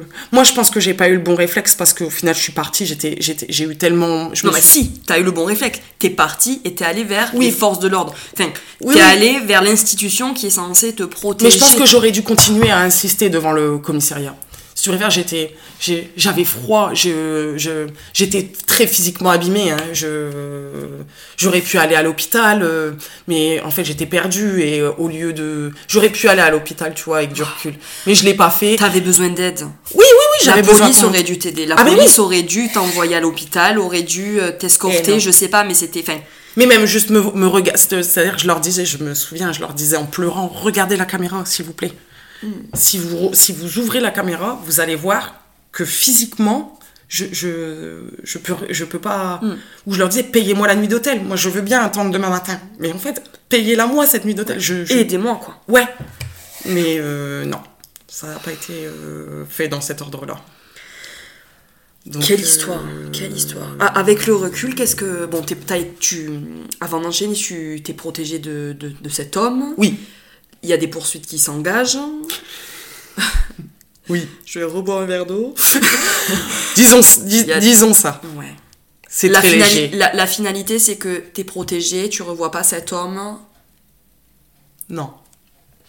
Qu'est-ce que tu dirais, Julie, aux personnes qui nous écoutent et qui peuvent vivre de la violence conjugale, le sachant, le sachant pas? C'est quoi les signes qui doivent t'alerter? Quand vous avez plus le choix, quand c'est plus vous qui prenez les décisions de votre vie, quand vous vous sentez obligé de toujours demander à l'autre euh, ce qui doit se faire ou pas se faire et qu'il n'y a plus rien qui vous appartient, quand avant même qu'il se passe une soirée, un repas euh, euh, le matin, quand vous appréhendez tout en fait, quand tout d'un coup vous maîtrisez plus rien et que tout dépend de l'autre. C'est-à-dire que de déplacer un bouquet de fleurs, euh, on se demande si c'est une bonne ou une mauvaise raison. En fait, euh, on doit, on doit pas se poser ce genre de questions pour ce- ces, ces petites choses-là. Un couple, on prend des décisions à deux et on n'est pas tributaire de, de, de- d'une seule et même personne. C'est quand à un moment donné, on perd le contrôle de, de ses émotions. C'est-à-dire que qu'on pleure plus. Oui, c'est l'autre qui a le contrôle en fait. Exactement. Sur, sur. L'émotion, c'est hyper important aussi. C'est-à-dire que quand à un moment donné, il, il se passe des choses qui, si vous savez que ça se passe chez l'autre, à un moment donné, ça, ça vous fait quelque chose au niveau de l'émotion, mais quand vous, vous le vivez, vous le vivez avec quel- que, ça passe, que c'est, que c'est très passif, c'est que c'est, c'est pas normal. Tu veux dire quelqu'un qui est euh, indifférent à l'émotion Ouais, qui ressent plus, Mm. qui ressent plus. C'est-à-dire que quand on se fait ins- insulter après, après, euh, de, de, de grosses, de, de, de- des- des mots très violents de ça, parce que quand c'est ça, c'est salope, t'es une pute, tu parles à des mecs. Quand tout ça, ça vous arrive en pleine tronche et que ça vous fait plus rien, c'est que c'est déjà allé trop loin. Parce que normalement, tous ces mots-là, un minima, Bah, c'est On est red flag, direct. Exactement. On est censé en- ressentir quelque chose vis-à-vis de ça parce que ça vient toucher son estime, ça vient toucher ses, ses valeurs, ça vient toucher aussi les, les valeurs familiales, on vient toucher à nos, à nos parents, à ce qu'on a été éduqué. Donc, Qui on est. qui on est, ouais. Donc à partir quand quand on n'arrive plus à savoir qui on est, parce qu'on n'a plus d'émotions, parce qu'on n'est plus capable de prendre le choix, parce qu'on sait plus à quelle heure on doit se doucher, parce que on sait pas si c'est bien ou si c'est mal de se doucher. Partez, quoi. Ouais, partez. Partez. Puis si tu restes, tu vas mourir probablement. Il y a aussi oui, ça dans il ton faut, et puis témoignage. il, il- il faut, il faut arrêter de penser qu'à un moment donné, ça va s'arrêter. Hmm. Parce que c'est pas vrai. C'est pas, c'est, en fait, c'est pas possible. Tout d'un coup, tout devient, tout devient une escalade. Donc, c'est, c'est, ça s'arrête pas. On peut pas arrêter quelque chose comme ça. Merci beaucoup pour euh, ce témoignage. C'est, euh, c'était très poignant, très. euh, Enfin, moi, ça m'a beaucoup, beaucoup touché. Je pense que ça parlera à beaucoup de personnes, que tu vas aider beaucoup à- avec tout ce que tu as pu nous confier aujourd'hui. On va finir peut-être. Ah, tu allais dire quelque chose. J'allais dire, et, et, et, et, hum, n'hésitez pas à aller dans les centres hospitaliers, que ce soit pour les troubles alimentaires, Mm. ou que ce soit pour de la violence sûr. conjugale, ou pour que ce soit pour autre chose. En fait, il faut pas se dire qu'à un moment donné, on est moins légitime que quelqu'un d'autre pour y aller.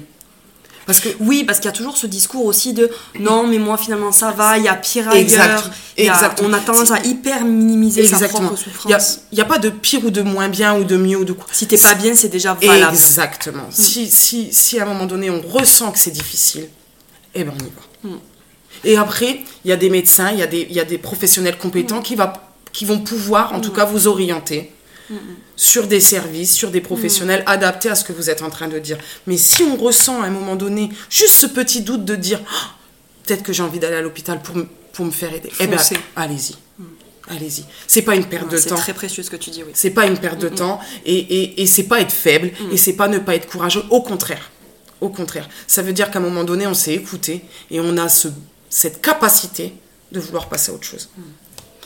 Merci beaucoup, Julie. Pour, euh, toi, pour terminer, euh, j'aimerais te poser euh, une petite question. Deux petites questions. Allez, on va Mhm. finir avec deux questions. On va mettre un petit peu plus de lumière, de soleil, de Ouais. peps hein, sur cette fin de- d'épisode. C'est quoi les choses qui t'animent, qui t'inspirent dans ta vie aujourd'hui? T'en- T'en es où? C'est quoi qui est important pour toi? J'ai l'impression que je dis toujours la même chose. J'allais dire ma famille. c'est aujourd'hui, euh, du coup, tout ça, ça a évolué. Je suis plus une petite fille. Je suis une jeune adulte euh, avec un petit frère et une petite sœur qui ont des enfants. Et euh, du Donc coup, t'es dans ce statut de tata aussi Moi, de tati trop contente.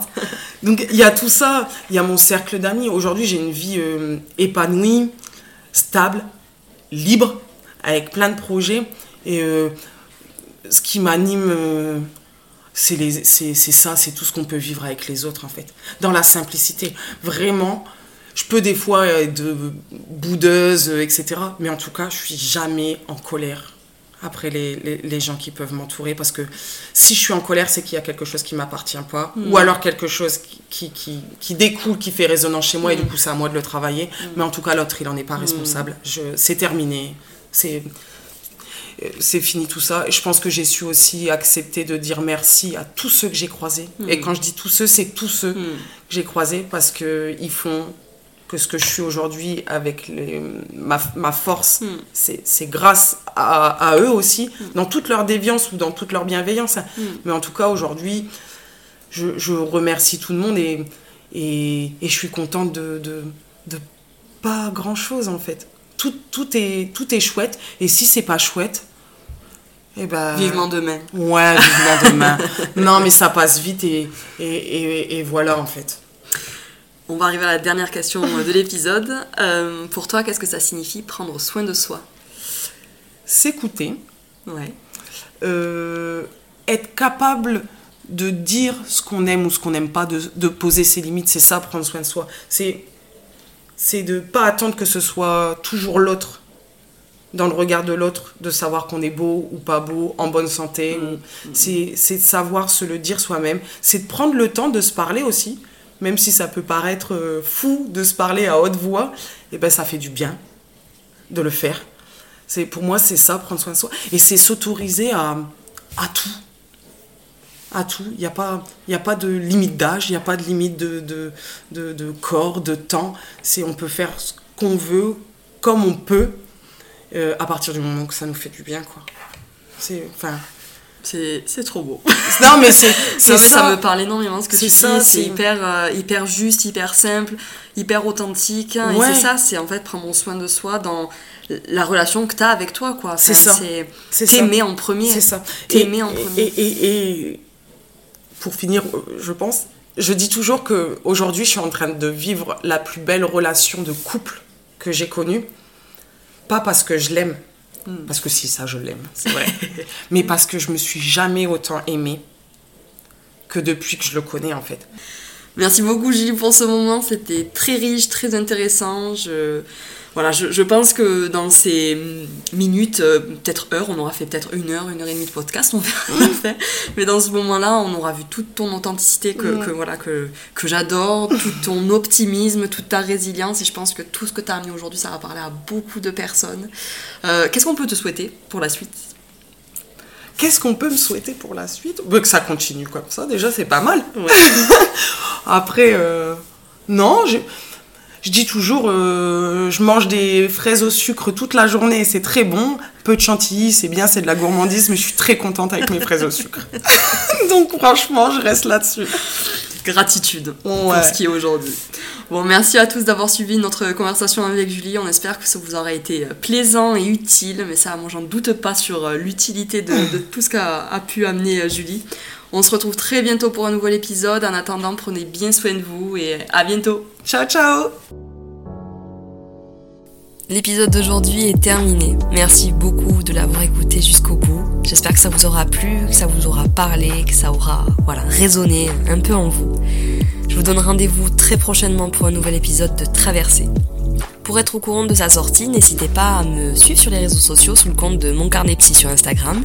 Et n'oubliez pas, si vous avez envie de témoigner d'une de vos expériences, de faire part de certaines de vos questions ou de tout simplement euh, voir un sujet en particulier à l'honneur d'un épisode, N'hésitez pas, écrivez-moi en DM sur Instagram ou à l'adresse email suivante moncarnetpsy.outlook.fr. J'ai hâte de vous retrouver. En attendant, prenez bien soin de vous. À bientôt!